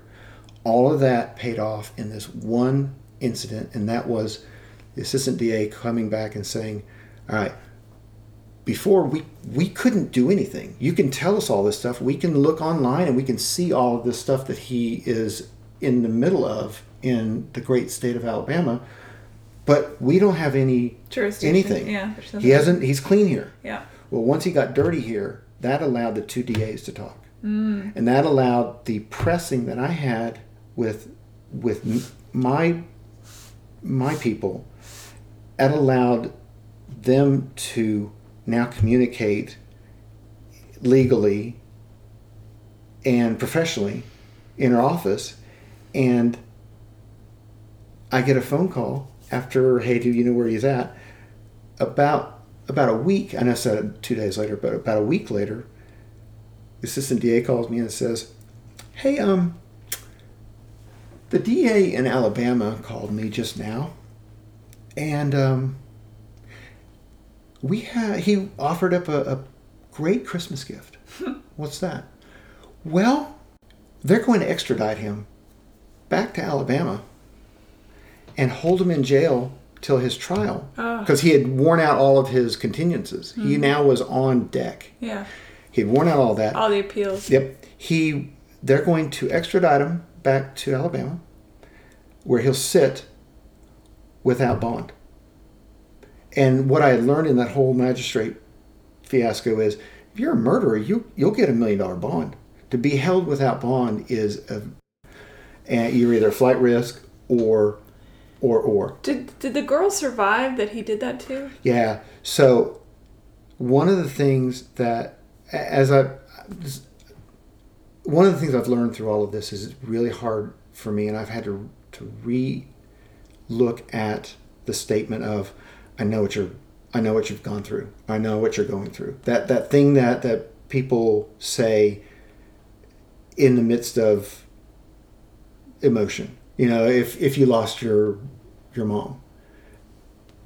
Oh, I'm so sorry. I know I know how you're feeling. I don't know how you're No, feeling. you don't. Yeah. I don't. I never Even say if- that to people Yeah, nobody. well, yeah. it- but I get what you're saying. it's one of those little It's a common. clutch.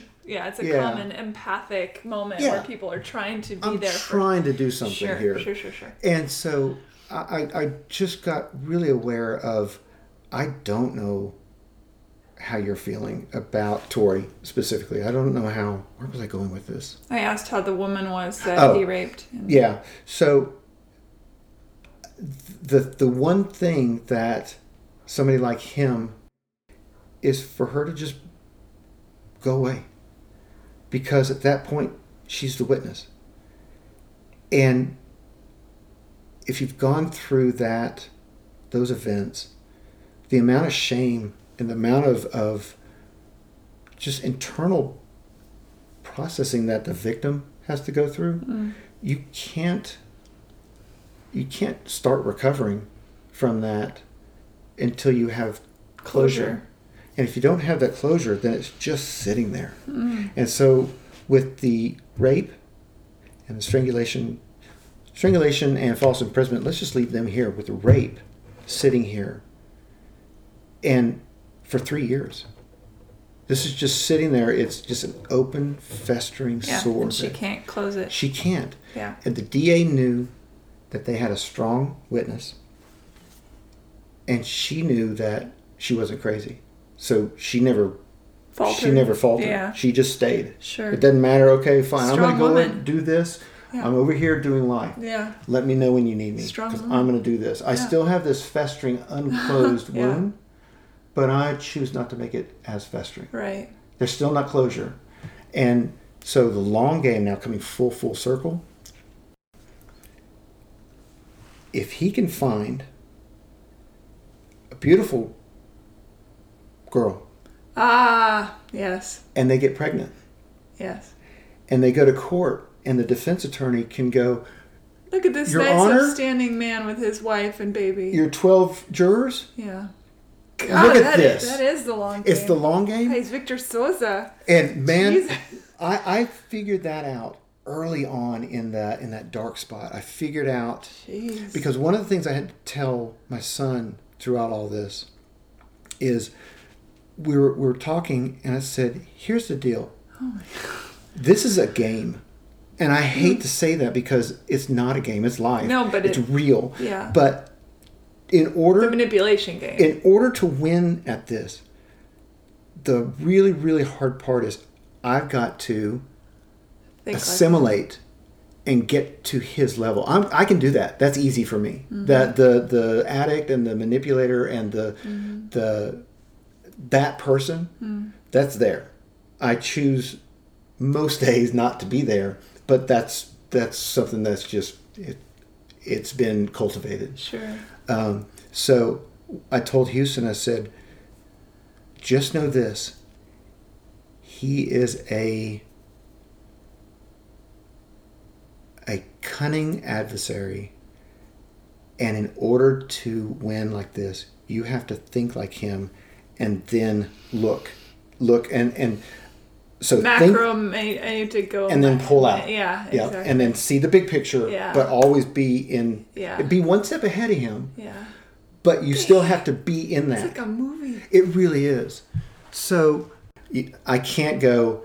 Oh, you're just you're just a, a street No, thug, he's or a Victor Sosa or a Hannibal Lecter. yes, Yeah. very smart, very intelligent. Yeah.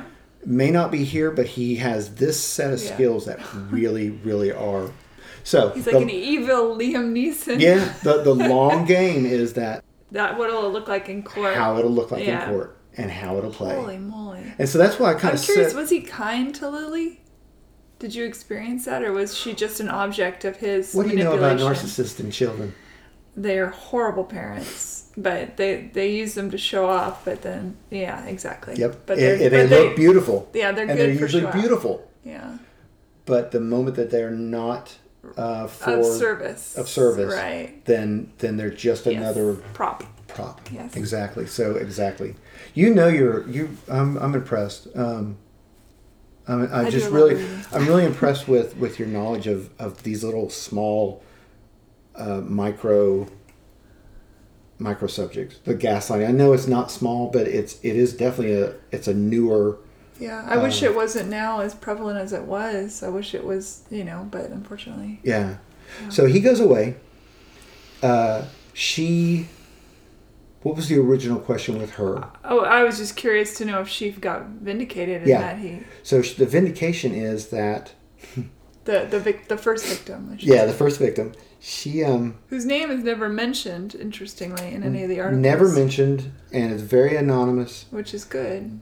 She can but with just enough digging. digging, Terry was able to go directly and find her. Oh, wow. Didn't talk to her. You know, we, we really knew where our boundaries were Sure. there. We did not want to mess Leave it to a woman. anything up. Women can unearth anything. Yeah, but she needed to know. Yeah. She needed to just that this is a real person Yeah. that had yeah. who has real parents, who has a and, real and who likely had it happen because in all of the manipulation and all the brainwashing, I'm sure there was still that part of her It's like, well, maybe. how. Let me look and see how similar she is to my daughter. Sure. Oh gosh, you know I think that also was one of the things that Terry was trying to do was I believe my daughter. I believe all this because I'm seeing it. But let me. Right. It seems like it's repeated. Yeah. Well, you're missing the point that the repeater Oh, is. so Terry's the one that found. Terry's the one who found, Oh, okay. yeah. I thought you said Tori. My bad. No, Their names um, are so similar. I know. Uh, so he he goes. Hope this got really loud because I leaned into the microphone. Um, he, the DA. This is going to now close up Alabama. a, a, a Alabama or yep, Tennessee? the the Tennessee or sorry the DA in Alabama. yeah. Um, on the books, first degree rape is maximum life. Minimum is like 12 or 16 years, maybe six years. But, you know, right in that sweet spot, maybe 12, 16 years is kind of.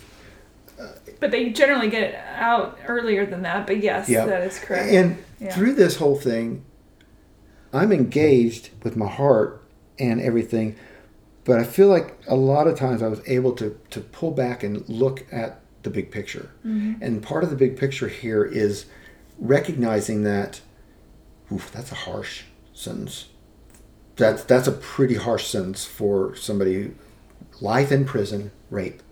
Unless of course you're the I victim. know. I'm all for it. Yeah, I am too. But unless you're the victim or the parents, mm-hmm. the DA going into trial, trial is set.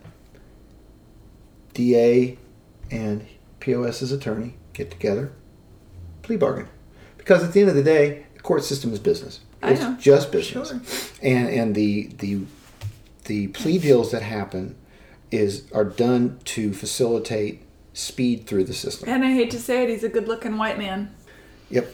So the DA comes to Oh, and he has money. his Yeah. attorney and goes, "Here's what we want. We'll drop this charge. So you've got two felonies. We'll drop this one completely. So we'll deal with two. This one will plead down to this. This one will plead to this. It's a pretty good deal. What say you?" Hmm. The attorney goes, "Let me go and talk to my client. I'll let you know. Thank you very much, your your sir or ma'am." Goes back. I don't know this, but I can just think it through. It's fun to think through this. Mr. POS, as your counsel, this was brought onto my table. This offer is here. This can all go away very quickly and be managed here's here's the worst case scenario and here's kind of a better case scenario i say that you should take this as your legal counsel who you're paying in my head i, I don't know don't know this at all but the fantasy is and it's kind of I processed it and gone this is probably how it actually happened is no Narcissist. you know and i know that i am innocent Oh, God. and you know, mm-hmm.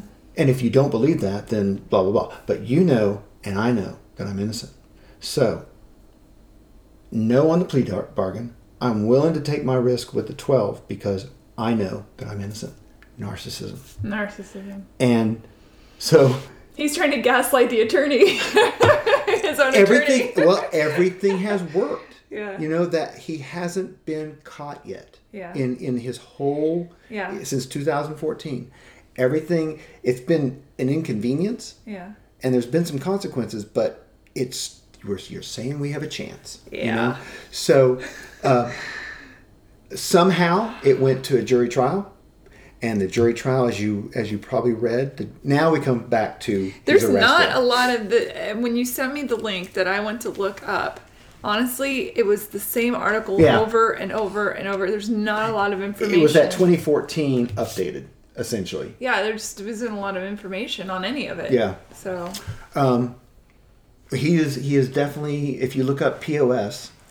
Uh, I looked up P, his name. An O Yeah. and an S. His I- middle name's O. Yeah, I looked up his full name uh, for those Matthew Zachary Spain for Yep. those playing at home, and he it, it, it talks about his conviction, um, but it doesn't. I mean, there's just not a lot. It's very. Yeah. It's not if, a lot of detail. If you do go to the Alabama Department of Corrections, that's where you get some more information. ah, okay. And that is that was a kind of a aha moment. Um, let me see if I can. Did I close everything? So jury trial happens, and uh, he is convicted of two.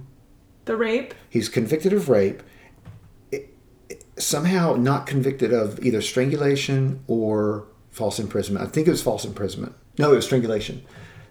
That was no contest. Meaning he doesn't admit that he did it, but he's but they're still He just didn't get convicted. Yeah. He didn't get. There was the jury could not find. Um, I thought I- no contest means I'm not saying if I did it or didn't. yeah, that wasn't the right thing. That was the horrible legal no, statement okay. by me. I thought that's a no. It's okay. Dang it! It's all good. I watched Law and Order last no, night. no, don't, don't, don't.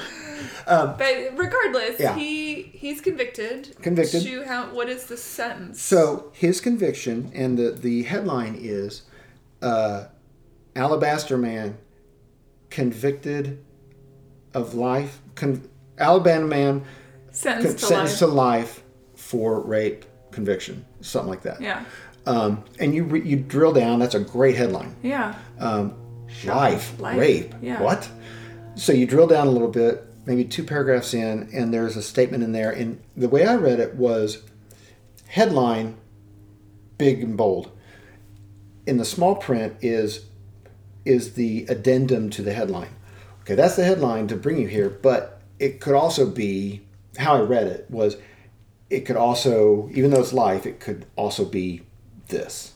Not life. Not life. Well, because people parole. Yeah. Whenever parole's on the table, it could be five. Like, again, you might get life. Yeah. But then you come up for parole at whatever your window is, and then you could be granted parole. And it's if he's a model prisoner, Yeah. if he's you know Yep. whatever, All of that and all, all that. the yeah. stuff. So, um, I, And I, you know, I believe in in rehabilitation. I believe in education and prison system. I believe in all that stuff. But man, it's real tough. You hurt children. You hurt animals. You rape.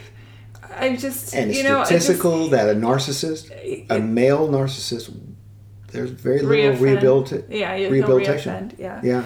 Yeah, it's just it's ugh, it's so hard to to find where you are in things when it comes to When it comes to you, not even me, but my fellow human being. When it comes to the fact of the matter, um, I weirdly, I put rape as worse than murder in my mind. It seems. With murder, you can get away. You the the, the victim. Well, murder. The, you, the the victim isn't suffering. The rest Not of their suffering, yeah, family they're certainly done. is, but them themselves. I mean, I know people who have been raped. I know people that have been kept for weekends and drugged and raped Yeah. uh, repeatedly and, Yeah. and had to escape. I know these people. I know what it what it has done to them. You know, They're broken. fast forward twenty years, all the therapy in the world, they're still Can't part take of that that away. Will never get back. Yep. Yeah. Um, and these some of these women are strong as hell, and a couple men. Yep. It's not just a girl thing. Yep. But Um, right there, I got you. Right in that part of your soul, You'll never get it. it back. I have it, and you will never get it back. right. And so, that's the control. So that's where that like weird thing of anyway. Go on. well, so uh, that's that's a great closing statement for what you just said. Was was how you button that up with murder and, and rape and yeah, plea And- bargain happens, and he says no. And he goes and and so they throw the book at Yeah. him or whatever. So I read the headline, uh, uh, "Life in Prison," Mm. and yet I read kind of the subheadline. It's like, hmm.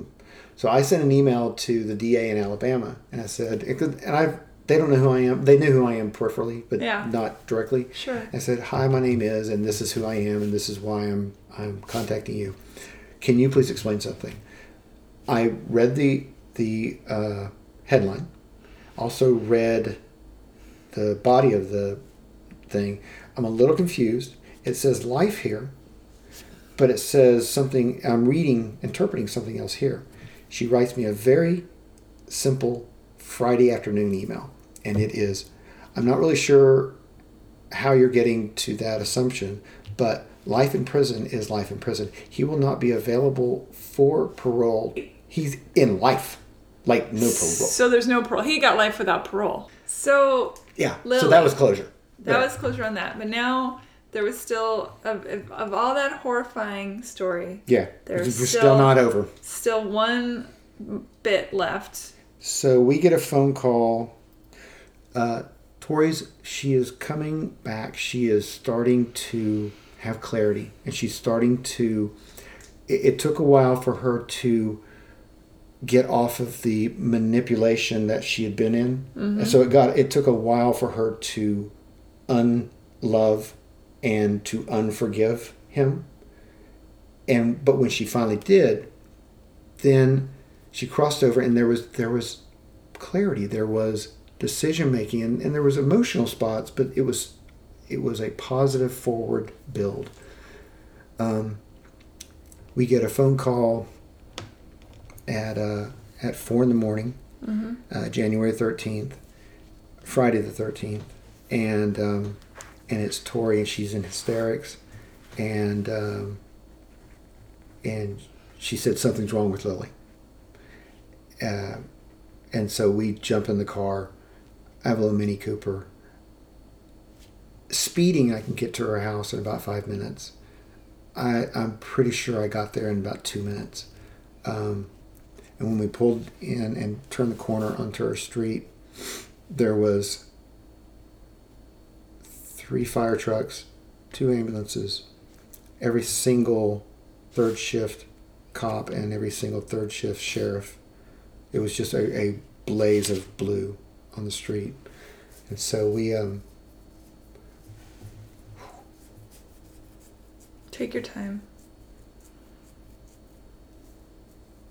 Hadn't thought about uh, a couple of these these details in a while. Um, we pull in, and you know, there's a cop, kind of.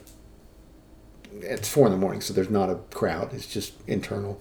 Uh, but now we're new to the scene, so um, they try to hold us back, and it's like, no, that's our daughter. We're going there, so they let us in, and Tori is sitting there in absolute shock. Um, they have Lily in the Take your time. uh, they have Lily in the ambulance, and they are working on her. And um, while that's being done, there's police in Tori's house um, doing precursory uh, evidence gathering and uh, securing the scene. And so they work on Lily in the ambulance for, I guess, about, I think it's like 15, 10 or 15 minutes. And then uh, the, the head, the, the sergeant on shift came up to us and said, we're taking, we're going to Williamson Medical. Uh, just jump in behind us and, and follow. How old is Lily? Lily is um, she's born in September, so she's what six months? Uh, September, October, November, December, January, five months. Uh, five months old, and um, so we follow the ambulance to Williamson Medical, and Yeah, um, just really quick yeah. because you said secure the scene, and I think that's a that's a precaution that police officers, when a child is in jeopardy, yeah, they don't know what's going on. Yeah. They want to make sure there hasn't been some sort of abuse or whatever, or foul play or whatnot. So Yeah. they that's just part of the rigmarole. yeah, yeah. And it, it's again, Susan. It's really, really interesting talking through this with you because you just said a couple of key words that um, that you just you you your processing right now is exactly where my head is in, in, that moment, but also currently, and that is the um, securing of the scene as as police or as investigators, they have to take it. Any other time, it's the presumed innocence. With an with a person that has no voice Right. or has no yeah no voice, No power. um, they have to go and approach it from this angle uh, and clear you. So they've got to. It, it, I don't think it's legally right, and I don't think legally it has a. a uh, I'm not sure how it is legally, but processing it. That's the only way that I can really truly understand the processing is baby was alive, baby's not alive. What happened to make baby not alive? So this is an innocent child. Baby didn't provoke something. So now we've got to clear it back to innocence. And um, the trouble with that is by doing that it makes everyone in line feel like a criminal. It makes tori feel like she's a criminal and feels like at any moment the the hand of the law is going to come down and um, And she's already not in a great She's state. 'cause not in a she's great just state. been through this entire Right. process. She's just buoying to the surface right Yeah. Mm-hmm. now. She's just starting to, to become present. So And- you're all in this heightened, beside the fact that somebody you love is hurting and is uh, potentially going to die, you you're all also have the eyes of the law the on law. you. Yeah. And so here's what the other unique aspect of, of this. Nothing's unique, but to us it's unique. The unique aspect of this is in in 20 minutes, Tori went from being a a not def- what's the defender and a Protector? no uh, in legal you have the Oh, defense oh. team and the Prosecution? yeah she went from being on the prosecutory line to now being investigated and being defensive having to be defensive Mm-hmm.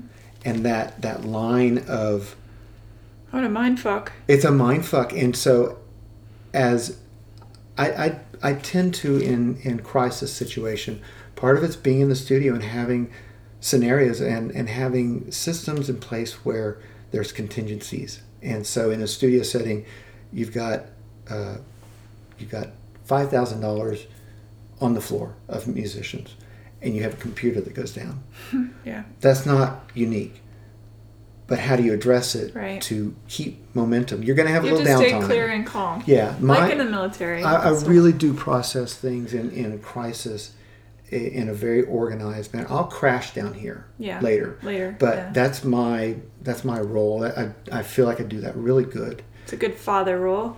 Yeah, and and so um, So they've got Lily in the ambulance. they have Lily in the ambulance. We're going to take her to to Williamson Medical. Are they letting uh, Tori also come to the Yeah, hospital? but they're not letting her get in the, the ambulance, so she has to ride with us. So it's Terry, Tori, and I. awful. because the ambulance had the two EMTs and either the sergeant or the detective. And that's to protect Lily, which in the grand scheme of things is understandable, but still a mess. it's a mess. Yeah. Yeah, Uh, like because that. there is a lot of really I, I get it. Yeah. I, I, I totally intellectually it. it's understandable, but the the feeling that Tori must have been having watching her baby be put into an ambulance and she can't be there with that baby is well, beyond that, mind-boggling. that that whole mind fuck of being from going from you just put this asshole in jail. yeah, to, yeah. And you've got Or you've Washington got the footage, well, and also you now are domestic abuse. So you have the DA and you have the detectives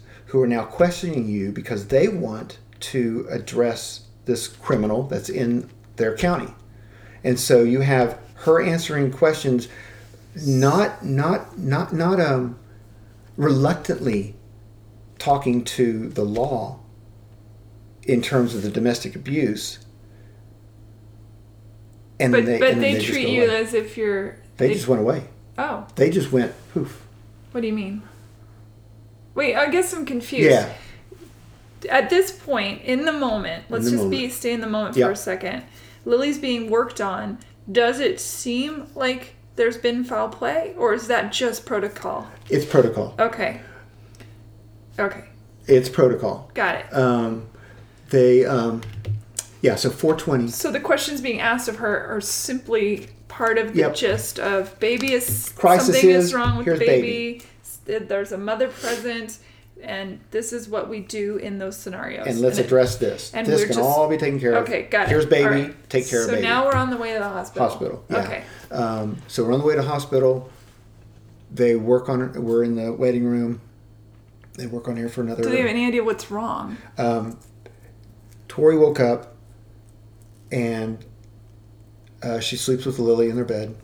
Um, you know what? I'm not sure how much I want to. Okay. no, Um, no worries. That's okay. I, That's like, okay. No, there's there's a lot you- of stuff, but there's there's stuff that Something was wrong. something was wrong. She called Um, yeah. So uh, Tori woke up and and I think it was like a normal feeding time for for Tori and, and Lily, and and saw that there was um, uh, foam Mm. around her mouth and Mm-hmm. that she was unresponsive. Okay. So she instantly called 911. They talked her through a couple things. She tried to do some, she did some compression, chest compression. Mm. Um, hung up, Terrible. called us. Ambulance shows up, police show up, first responders show up. They had just gotten Lily in the ambulance. We show up. Now we are now going to the ER. Right. We go to ER and they continue to work on her. We're in the waiting room. Um, triage nurse comes in, gives us just an update of we're doing everything we can. Um, and quite honestly, I, I know I don't look at my clock, but I know I have a sense of time, and I know that this is not going to turn out well. um, because they had her at they had her at the house in the ambulance for 15 minutes. They can't stabilize her, so they're getting it's just the bad, timing, the, yeah. the timing of everything and the timeline. So, um, so she uh, she's pronounced dead at like God. 440 or something like that. Um, and then, and then kind of all right now, presently, fast forward to now, we're all just kind of trying to wake up from it. If you're playing along at home and you have paid attention to the POS chapters, you can you can equate them to what did he do? He was already in prison. He was already in jail. He was waiting. He was in, in a holding tank. And so, um, not to give him a pass, but the pass is that, not the pass, but the, um, the talking point is that he had nothing to do with Yeah. Lily's passing. Lily, um, the the coroner report came back and it was SIDS. Yeah. Uh, just plain and simple. They couldn't. It happens. All foul play was was off the table, and Yeah. and um, the I said it earlier, but and I forgot, so I just left it right there. The um, POS, as much as I have disdain in my heart for this person and and his involvement in just another aspect of shit is I don't wish this on anybody No, of course not. and and this is a person who absolutely wanted this guy to here let me let me To let me give you a push Yeah, no to- let me give you a push over the bridge Sure. jump please jump Yeah, but that's that's not an innocent. yeah That's somebody that's you know repetitively been a dick. You know, but but I- still and no no parent, no matter how horrible the parent is, to lose a child is, from what I understand, I can't quite possibly wrap my head around it, but from what I understand of it, it just shouldn't happen. It's just not the normal way of things. Mhm. Parents die, children grow, children have children, they become the parent, they die, children, you know, Yeah. it's not supposed to be that the children die. Yep. Just as as this is kind of an end piece there, uh, because everything goes away. Everything went away when he was in Alabama. Um, the the closure there is that he had to have he had to have the the warden or the sheriff. It wasn't even prison yet. He had to have the, the sheriff come into his to his holding cell and And tell him. and tell him that It's probably worse than life imprisonment, even to a narcissist. I want so badly to find joy in that, and I can't. Yeah. Um, there's some I could play. That's with. very human of you to want to find that pleasure in his pain, but it's at the expense of Lily. And yeah. so you can't yeah, because you're a human being. so, and I would also argue that as much as you can find hatred toward someone, unless you give into that hate fully and become hateful yourself, you will always still have a part of you that is compassionate yeah. I, and and you won't lose that. You know what I mean? So that compassion supersedes the grandiosity. If is that a word? The the grand grandiosity. grandiosity. There, the grandiosity of the the feeling of hatred toward this other person. that other. Lily had nothing to do with it. Nothing to do she with was it. just an innocent person that Yeah. came into the world. In a fucked up situation, but yes, still. and she was the tie that bound these two people, and she would have, you know, depending on your belief system, you know, and maybe that was her her journey. I mean, I don't, I don't know, I don't know how the universe works. Well, here's how the universe works for me: is POS, Tori, yeah, Lily. yeah.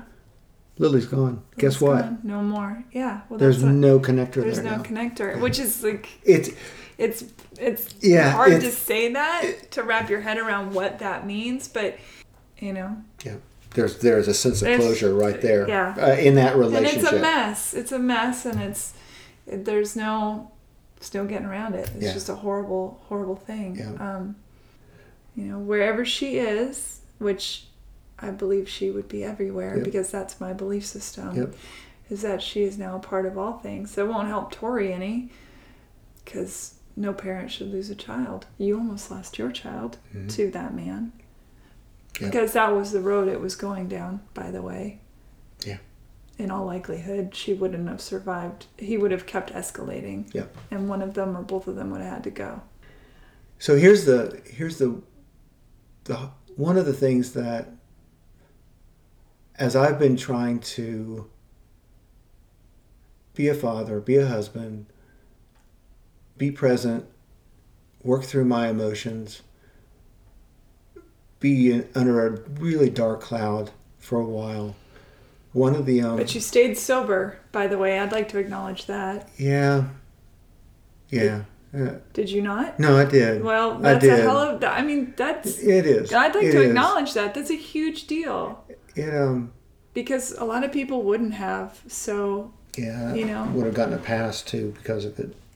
pass or no pass, you didn't. Yeah, You know, you didn't do it. So, yeah, David Hall, what a story. what an experience. I really appreciate your candor and and coming on the show and talking about Thank you. everything. yeah. I, I said this coming in. I, I really didn't. I started to get a little bit of of anxiousness about this, but it calmed me because we have a relationship. We have a friendship that is one of those kind of special. Like we won't talk for six months or a year, and then one of us will pop and Yeah. and it's good. Yeah. we're good, Yeah. we're good, and then moving on again. Yeah. So it was comfortable, but but also um, we've we've just gone through so much that um, there's some things that just couldn't be avoided, just can't be avoided. It's just life. But there's also some things that that can be avoided, and I don't know if I addressed any of the any of the um, solutions in Well, in this. Some things don't need solutions. Sometimes a story just needs to be told and you just have to get out of its way. Yeah, You know, um, there's a lot of information. And going into this, with you coming over here, you know, I read about him and what he was incarcerated for, and I knew that Lily had passed, but I didn't know any of the details. And um, you know, just to meet you where you are and to hear hear the story of it all unfold, there are going to be people listening that this is going to change their life because they're going to hopefully get out of something yeah, that's hurtful to them. And so that's humongous.